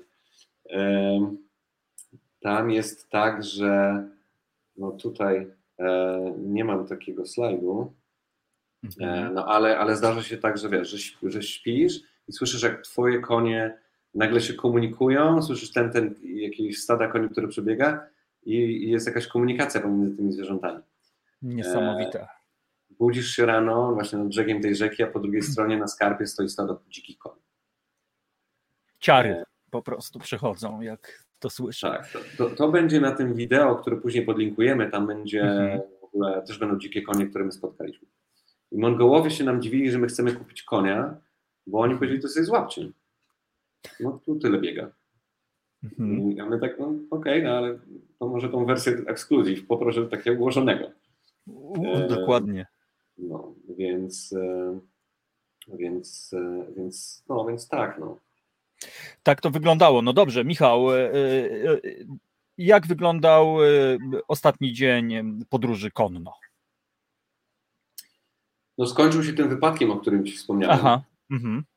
Sytuacja była taka, że ja dobiegłem, tam doszedłem na szczyt Mhm. tego wzgórza. Przepiękny widok się rozpościerał po mojej lewej, wiesz, takie dwie olbrzymie formacje skalne, przez które my przejechaliśmy.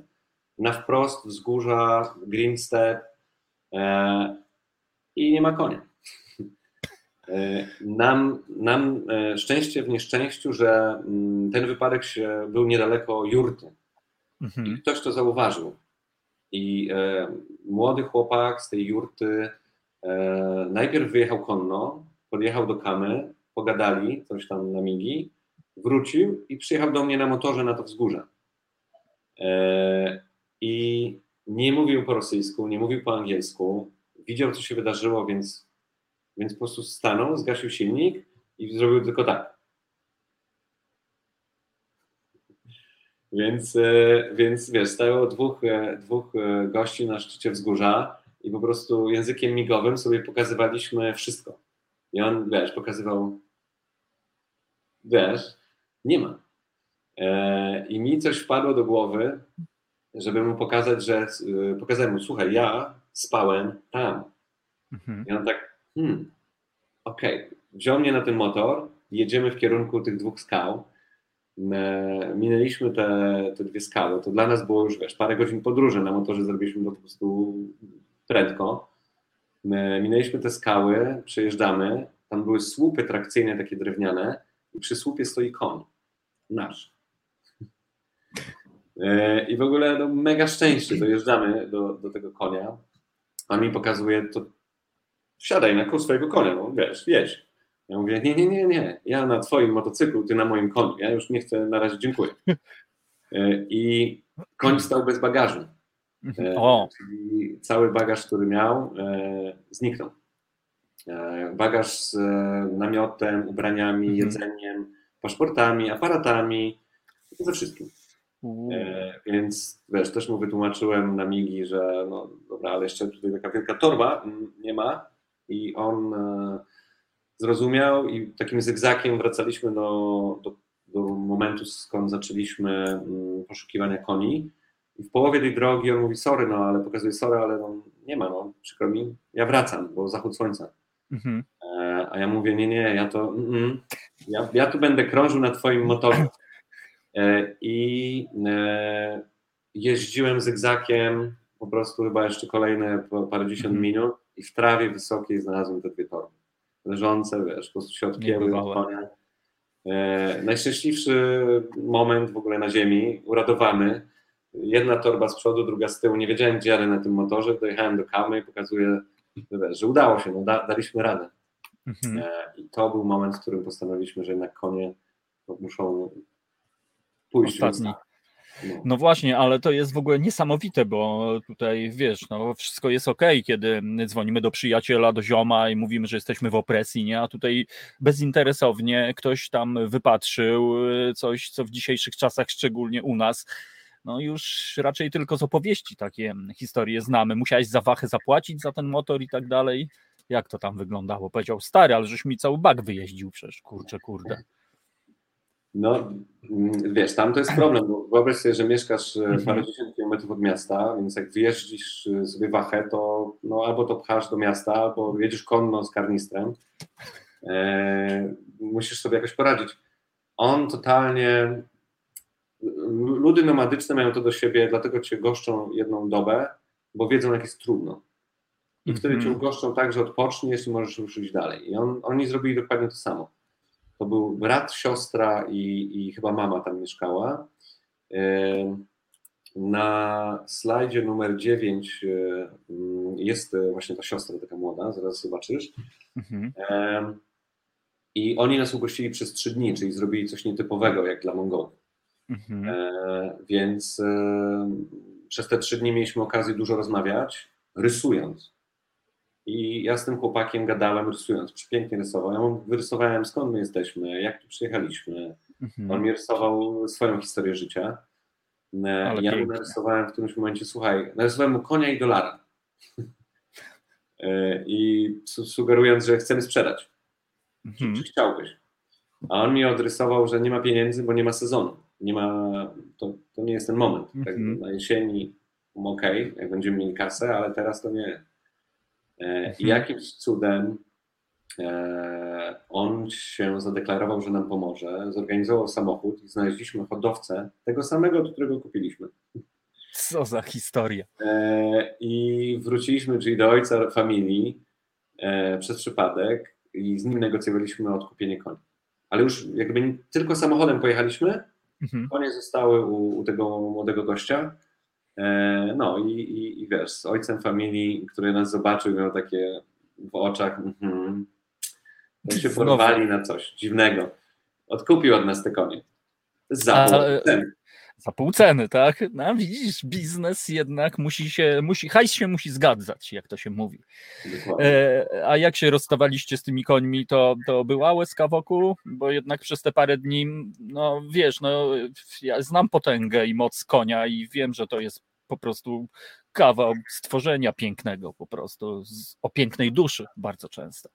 Jak to, to rozstanie było? Było przytulenie, kurczę. No jak, no totalnie, no to był bardzo trudny moment. Taki emocjonalnie powiem, Mhm. zżyliśmy się, pomimo nazwy mojego konia, to go uwielbiałem, bo Mhm. trochę byliśmy podobni do siebie. To był taki koń, z którym wiesz, tam przez chwilę i, idę twoją ścieżką, ale zaraz ruszam w swoją stronę, więc, y, więc była, wiesz, walka mm, charakterów. Mm, Kam koń był też mega wdzięczny, mega, wiesz, y, y, ciężko pracował, ciężko nam pomagał. Mhm. Więc było, było, było to trudne rozstanie, ale konieczne. No. W takim miejscu się uczy, że pewne rozstania są konieczne, Mhm. e, żeby, żeby pójść dalej, no, bo, bo, wiesz, no, bo nie ma innej opcji. No. Szkoła życia po prostu to jest niesamowite, bo z drugiej strony, tak jak mówisz, no trzeba się chyba nauczyć w ogóle takich rozstań, bo no domyślam się, że e, z tymi ludźmi, e, których spotkaliście, z tym chłopakiem, z jego siostrą, z ich, ich, mamą, no to aż się pewnie nie chce wy, wyruszać, prawda? Mimo wszystko, mimo nawet tego, że wiesz, że jest, siedzisz komuś na głowie, ale, ale wydaje mi się, że no z tego, co mówisz, że to są ludzie tacy trochę, których my chyba nie znamy, albo zapomnieliśmy o tego rodzaju człowieczeństwie po prostu. Totalnie. No tutaj na, na tym zdjęciu po lewej to jest właśnie ta siostra, która gdzieś tam się bawiła i biegała. Mhm. E, My też się jakoś e, z nimi zżyliśmy. On, on w ogóle narysował mi małą wizytówkę. E, Na tej wizytówce były biegnące konie, z drugiej strony był numer telefonu. E, I ja tą wizytówkę mam do tej pory, ona zawsze jest w tym namiocie. E, I, i wiesz, oczywiście obiecujesz że się skontaktujemy, jak wrócimy, no, spotkajmy się, wpadnij do Polski, cokolwiek. Mhm. Mhm. Mm, e, No ale to było, to było mm, trudne, no, no trudne, trudne rozstanie. No też z nimi tak naprawdę. Dalsza Nie- część nie- podróży już wiesz, była od tamtej pory pieszo. Inna. Mhm. No właśnie, no to e, konie poszły, że tak powiem, e, zostały opylone do komisu. E, No i co dalej? Jak dalej wyglądała podróż, eksplorowanie, a właściwie poznawanie chyba Mongolii? Eksplorowanie takie dziwne słowo. Albo Mm. przeżywanie Mongolii. O, No, da, dalsza część podróży właśnie była, mm, była pieszo. Też e, te e, minivany, więc my nad to jezioro finalnie dotarliśmy e, no, bez koni. To też było ciekawe w ogóle. Wpadamy na. To, to jezioro, jak mówiłem, jest e, podłużne, e, więc wpadasz na sam dół jeziora, tam jest hostel, e, który wygląda. Na ogół są jurty i namioty, a tu nagle bam, budynek z, jak z, na Alasce. Mhm. Okazuje się, że jakiś, jakaś Europejka otworzyła hostel i ma kawę parzoną, której nie piłem po prostu, wiesz, przez całą podróż. E, Więc tam zrobiliśmy resta, bo jak była kawa, to trzeba było zostać parę dni się nakawić, żeby można było pójść dalej. Mhm. Więc, e, więc, więc zaczęliśmy podróż dookoła jeziora już na piechotę i też no my teoretycznie byliśmy dobrze przygotowani. W teorii, wiesz, siedzisz w domu i sobie mówisz tak, namiot, kawiarnia, kuchenka, karimata, bla, bla, bla. Mhm. Jesteś super przygotowany. Lądujesz na miejscu i wyrzucasz 50% rzeczy. Bo tak, bo to się nie przydaje, to jest za ciężkie, to się zepsuło. E, I nam na przykład się zepsuły e, te cudowne karimaty, na których można pływać.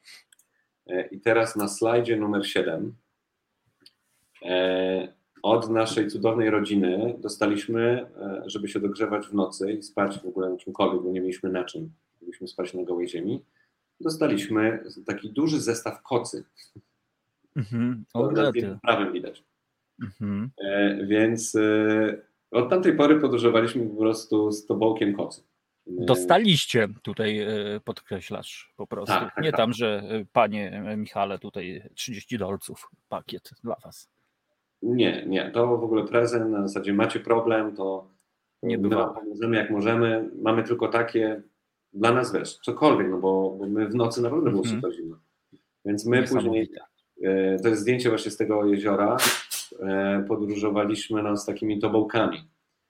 E, Ile ważył ten plecak? Bo wygląda, kurczę, powiem ci, groźnie. No po prostu. To niesie go kama.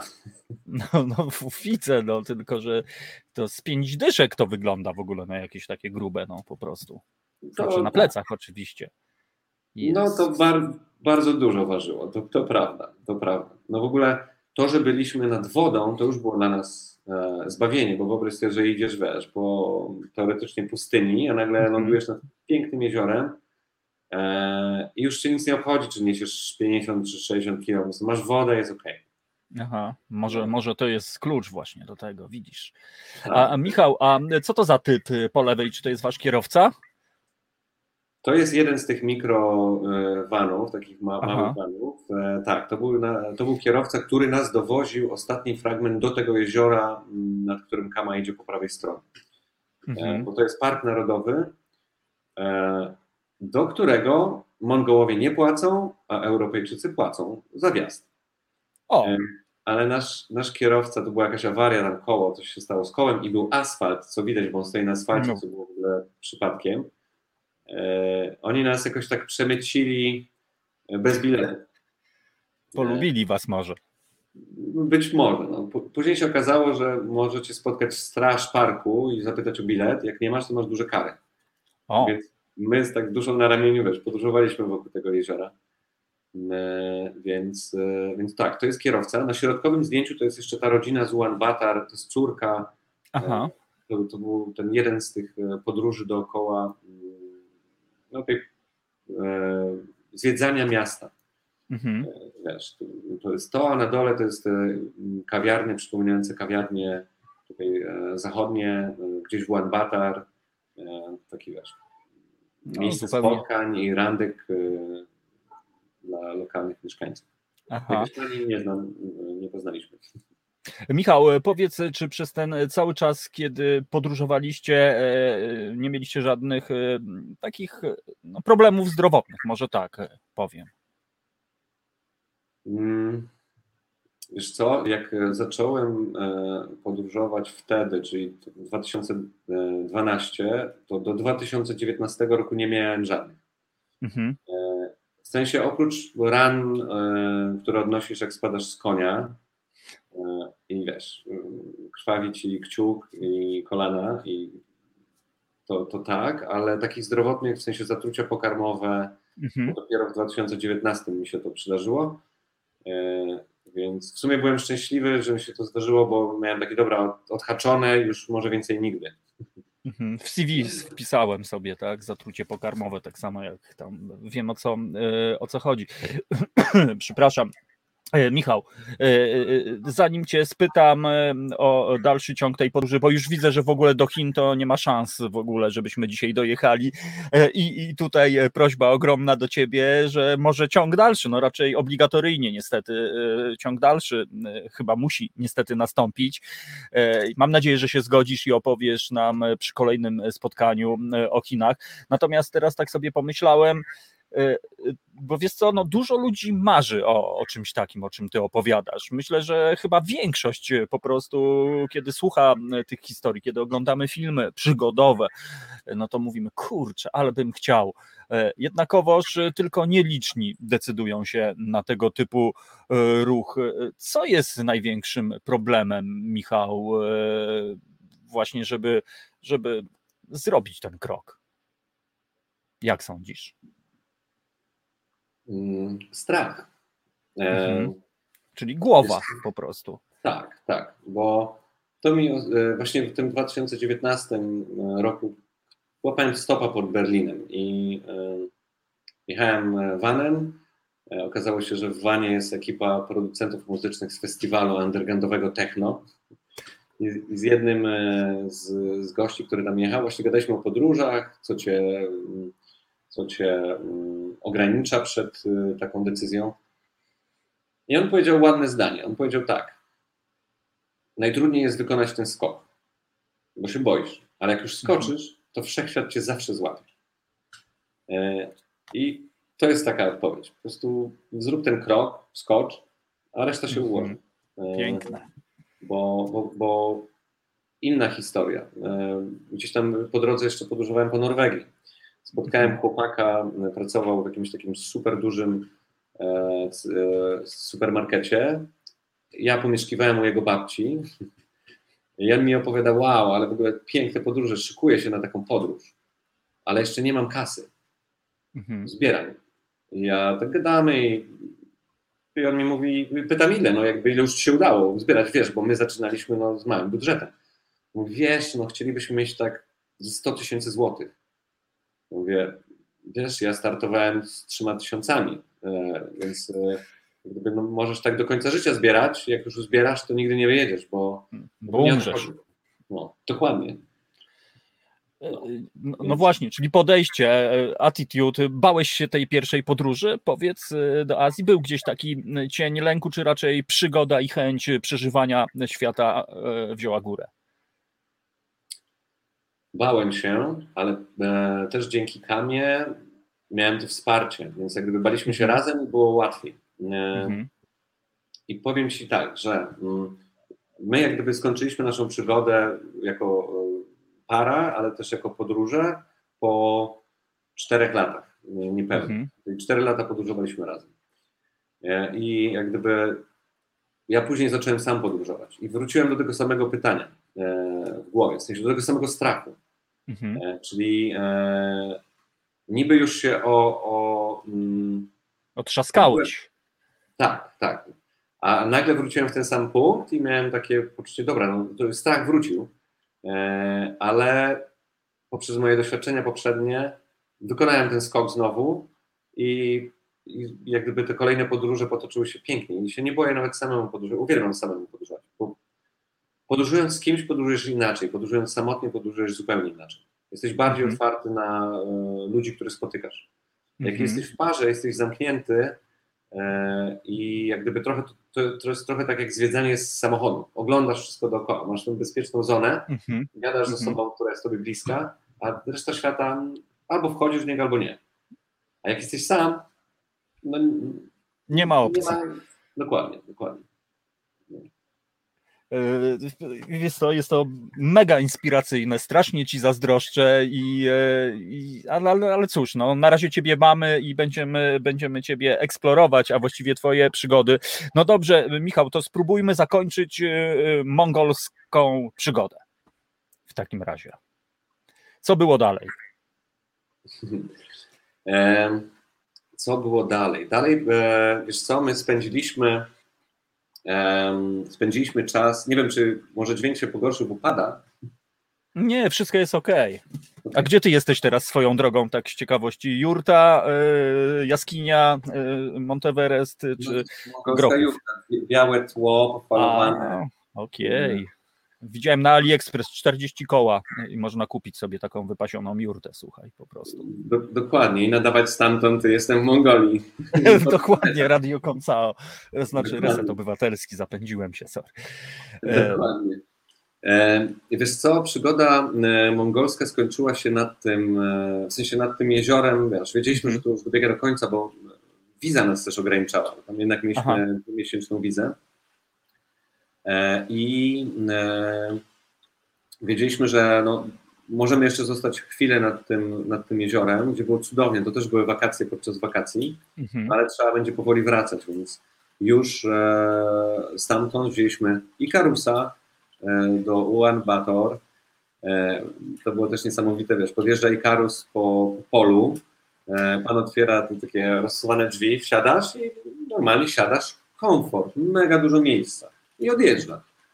E, I po trzech godzinach e, jest nadkomplet i e, kierowca w tym przejściu między krzesłami, między fotelami e, stawia dwa, dwie kobyłki i olbrzymią długą dechę taką 15-metrową i jeszcze tam ludzi sadza. Dokładnie. Dos- dostawka wzorcowa. Taka, taka dość długa dostawka. E, więc e, wiesz, wtedy jedziesz po prostu tak. Jakaś babcia na mnie spała w ten sposób, że no, moja babcia już chyba. E, I po tam 18 czy iluś godzinach, już nawet nie pamiętam, to było strasznie długo trwało. E, Ulan Bator e, wynajęliśmy pokoik z prysznicem. Dwa miesiące Mhm. kompania się albo w rzece, albo oszczędzasz wodę i kompanię No to nigdy. Reset taki, wiesz, odpoczynek e, i wymyślanie co dalej. E, Mhm. I w tym e, Ulan Bator wymyśliliśmy, że no dobra, no to teraz następny przystanek to, to Chiny. Czyli, czyli jak się tutaj przebić przez pustynię Gobi i dostać się do Chin. I gdzie do Chin? Więc powoli znowu zaczęliśmy na mapie zaznaczać mniej więcej, gdzie chcielibyśmy wylądować. Mhm. Mhm. Czyli to nie było tak, że e, e, tutaj Mongolia, ok, wracamy do Polski, e, tam się do, do bardziej przygotujemy, może hajsik dozbieramy. Nie, jednak dalszy ciąg po prostu. No, wiesz, nie, nie, nie poddawaliśmy się, plan był Fidżi, no to Fidżi. No, Mhm. No właśnie, a skąd te Fidżi w ogóle ci się wzięło, powiedz? E, Czy to tak jak w bliskich spotkaniach trzeciego stopnia, że ta góra ci się objawiła, przyśniła i, i misja? E, Skąd to w ogóle? Czy to brawura, czy zakład? Jakżeś ty to wymyślił, te, te cholerne Fidżi? Wiesz co, e, fototapeta na komputerze, tak? E, po prostu ładna plaża, palmy, e, turkusowa woda, no to gdzie? No to czekaj, Fidżi. To było takie, wiesz, z dzieciństwa mam na przykład wyobrażenie Borneo, no to przecież Mhm. tam jest mm, nieziemsko, dziko, niebezpiecznie, no i to Fidżi też było takim miejscem, Mhm. mm, ikoną raju na ziemi, tak? Mhm. No i- I bardzo, bardzo prosta historia. Po prostu zobaczyliśmy ładne zdjęcia i no to tam. Szukasz fototapety, wiedziałem. E, no tak, teraz patrzę Fidżi, chciałem zabłysnąć, ale okazuje się, że, że niestety mi się, e, mi się to, o Jezus, słuchaweczki mi się e, tutaj skończyły. No, no właśnie, czyli ciąg dalszy Chiny, żeby dostać się do Chin, powiedz, czy trzeba mieć jakieś specjalne procedury, tak jak wspominałeś, że do Mongolii musicie mieć wizę i tak dalej, i tak dalej, no bo rozumiem, że jednak no, no to no, kraj dosyć szczególny po prostu. Jak, jakie trzeba spełnić wymogi, żeby dostać się do Chin? Wiesz co, my, my gdzieś tam... W tamtych czasach, no bo teraz już mamy COVID, wiadomo, tam pewnie się totalnie wszystko pozmieniało, ale mówimy właśnie o 2012 roku. No, my, my e, trochę poczytaliśmy blogów, trochę podpytaliśmy Aha. ludzi przed całą podróżą e, i e, dostaliśmy informację, e, dostaliśmy informację, że najlepiej sobie załatwić te wizy przed wyjazdem. Więc e, my w paszporcie na wyjeździe e, mieliśmy już wbite wizy, tak, tranzytowa przez Rosję, mongolska, mm-hmm. no i do Chin. I nic więcej, mm-hmm. jakby to już było, wiesz, to, to niewiele drożej płacisz takiemu, jakiejś takiej firmie w dużym mieście, Aha. który to ogarnia, nie stoisz w tych kolejkach, tylko ktoś ci to załatwia i, i masz po prostu pozamiatane. No więc my mieliśmy tą wizę i ona na nas jak gdyby czekała, tylko na przekroczenie granicy. A przekroczenie granicy też było ciekawe, bo no tak, pojechaliśmy koleją. Tam jak gdyby transport kolejowy jest rzadki, rzadkością, no ale akurat w kierunku Chin kolej był. E, więc to jest to, o czym mówiliśmy po prostu. To jest ten właśnie ten, że wszechświat cię przyjmie. Dokładnie, dokładnie. Więc wiesz, wzięliśmy e, mm, oczywiście śpio, w sensie e, miejsce śpiące, e, bo tam jedziesz jednak długo. E, i e, no podróż też trwała, nie pamiętam ile, ale na pewno przez noc. I nagle mhm. wiesz, ja wstaję ze swojego miejsca, ten e, otwarty przedział, te piętrowe łóżka, wracam do swojego łóżka, tam śpi babcia. No, tak pukam w a ona udaje, że śpi. Mówię, przepraszam, ale to ja, tu, tutaj chyba. Sorry, no pan tu nie stał, słynny numer na pan tu nie stał. No, dokładnie, dokładnie. I, I wiesz, i tak patrzysz, słodka, starsza pani, drzemie, i mówisz tak, no dobra, no, to, czy ja się wyśpię, czy ta babcia się wyśpi? Jak gdyby, hmm, ja tam moje, w ogóle śpi na moich rzeczach, bo tam są wiesz, całe, całe formy. Yy, I no i to jest taki patent też mi się wydaje, że w tych mongolskich pociągach, że po prostu Na babcie. Na babcie. Jak jest, jak jest ktoś zniknie na chwilę, bo coś idzie ogarnąć, to się dosiadasz i mówisz, no moje, sorry. Przez zasiedzenie. Tak, więc z tą babcią jakoś się tam podzieliliśmy tym, tym, tym, tym miejscem. E, dojeżdżamy do jakiegoś momentu już bardzo blisko granicy z Chinami i nagle jest informacja, no dobra, tu jest ostatnia stacja, teraz e, mikrobusiki. E, I okej, okay, no to mikrobusiki, dojeżdżamy mikrobusikiem do, do granicy. Oczywiście kolejka autobusów czekających na przejście. Typowe scena jak z polskiego filmu, wiesz, pan siedzi, trzy kubeczki i kamek, gdzie jest kamek, E, I mi się przypomniał jakiś stary polski film, mówię, to ja im pokażę, jak się gra w karty, że tam dwie czarne... Bękle tak zwane po prostu. Nie. Jak ja? Bękle. E, w Bękle tak się mówiło przecież na Różyckim, no po prostu. No, no to, to ja im to pokazywałem w tej kolejce, no nagle biały usiadł, wyciągnął trzy karty i tam mówię, z kamą zacząłem grać, ale wszyscy się Aha. zaczęli, wiesz, dochodzić do nas, oglądać co my robimy i chcieli z nami grać. A ja byłem fatalny, no, mi to wiesz, w ogóle nie mhm. umiałem tego pomieszać. Czarna wygrywa, czerwona przegrywa. Dokładnie z tym akcentem, z tym sposobem mówienia. Czarny wygrywa, czerwonym przegrywa, whatever. E, na jakimś cudem nam się e, udało nie zagrać z nimi, więc nie przegraliśmy żadnych pieniędzy. E, przejście graniczne też było takie, wiesz, jednak stresujące, bo nagle wchodzisz do innego mm. świata, nieznanego. Mm -hmm. I Wychodzisz po drugiej stronie, wszystkie dokumenty, wszystko jest ok, zapraszamy, to są Chiny i nagle masz bam, betonoza. Jakbyś przeszedł w filmie Truman Show przez... E, Aha, czaję. Przyszedł do przez... studia. Tak, dokładnie. I nagle z pięknego green stepu wchodzisz po prostu w osiedle, gdzie bloki mają 40 pięter i masz autostradę. Mhm. E, za granicą, wiesz, dosłownie tam paręset mhm. metrów. No i, i to już był szok. I to było takie... Mhm dziwne. Mhm. Ja, ja w Mongolii miałem plecak i tu miałem przewieszony nóż na wszelki mhm. wypadek i nagle przekraczasz tą granicę i masz takie, no jestem w mieście, tak jakby, mhm. już nie jestem dziki. Mhm. Smutne to z jednej strony, bo brutalnie mówiąc, prawdopodobnie taki los czeka tą Mongolię, niestety, wkrótce. Może nie tak wkrótce, ale obawiam się, że niestety świat ją wchłonie po prostu ten właśnie ta betonoza i te inne historie. Michał, to zróbmy kropeczkę tutaj w tej opowieści i, i, no i komisyjnie niestety tutaj słuchacze żądają wręcz po prostu ciągu dalszego, tak więc no chyba niestety się spotkamy ponownie, mam nadzieję. Z miłą chęcią. Jak będziecie mieli ochotę, to. to nie, lecimy dalej. Sorry. Ja mam tutaj Anglia, Mongolia, Chiny. Anglia została odhaczona, Mongolia została odhaczona i Chiny nam zostały. A e, Michał Fok, twój e, bratanek, tak? Kuzyn, po prostu nie wiem, jak to się kuzyn, mówi.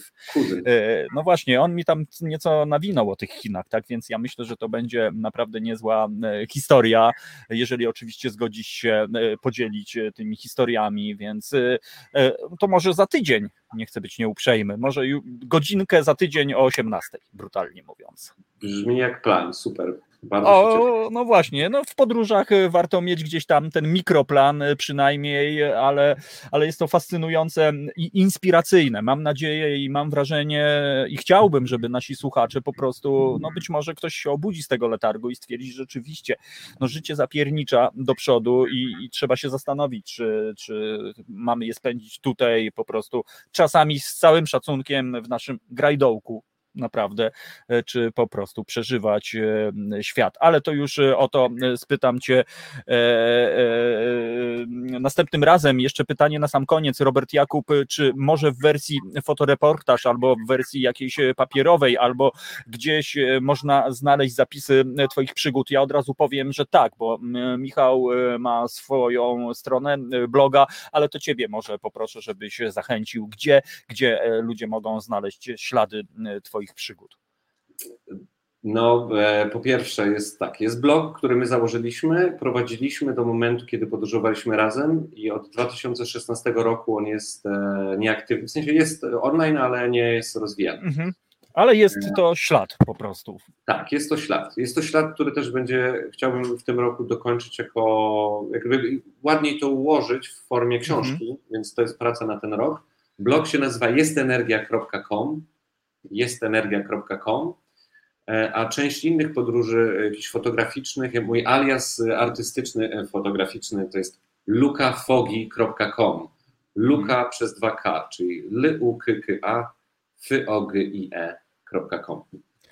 O, już y, tutaj y, widzę, że jest y, adres jest energia.com i Luka Fogi, Luka G, słuchajcie, i tam znajdziecie zdjęcia. Ja przeglądałem naprawdę gruba historia.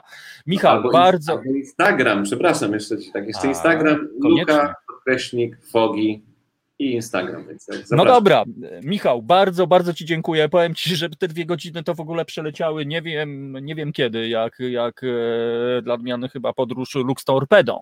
Tak więc jesteśmy umówieni na za tydzień o godzinie 18, gdzie tym razem, no właśnie, e, będziemy poznawali dzięki Tobie wraz z Tobą ten no, egzotyczny, inny, dziwny, tajemniczy świat, jakim są Chiny.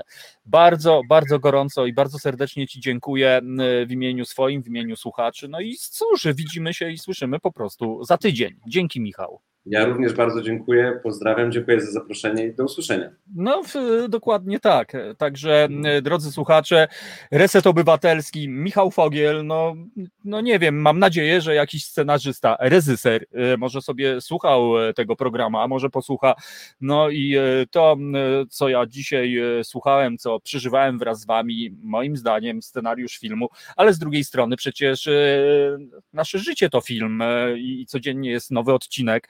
E, no i być może warto z tyłu głowy mieć właśnie e, gdzieś tę informację, żeby jednak chłonąć i przeżywać ten nasz e, świat, który no, momentami naprawdę jest piękny.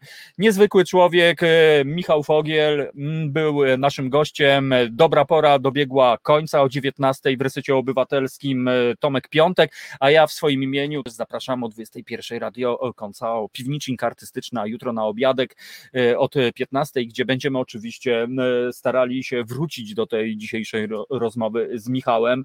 No odlot, odlot. Ja mm, muszę kiedyś zadzwonić do mojego lekarza, który właśnie jest adeptem y, Akademii Dżingis Khana, e, słynny Harry z Tybetu, którego część z Was na pewno znają. No myślę, że e, Michał e, i, i, i mój lekarz od razu by e, się dogadali. Wszystkiego e, dobrego e, dla Was. E, Dziękuję za to, że byliście. E, Do usłyszenia. Reset Obywatelski, dobra pora. Tomek Konca, czyli Radio Konca było z Wami. Bardzo dziękuję. Dziękuję Asi za realizację. Dziękuję Wam za Waszą obecność na czacie. No i cóż, e, do usłyszenia. Zobaczenia. Dziękuję. Reset Obywatelski. To był program Resetu Obywatelskiego. Subskrybuj nasz kanał na YouTube, obserwuj na Facebooku i Twitterze.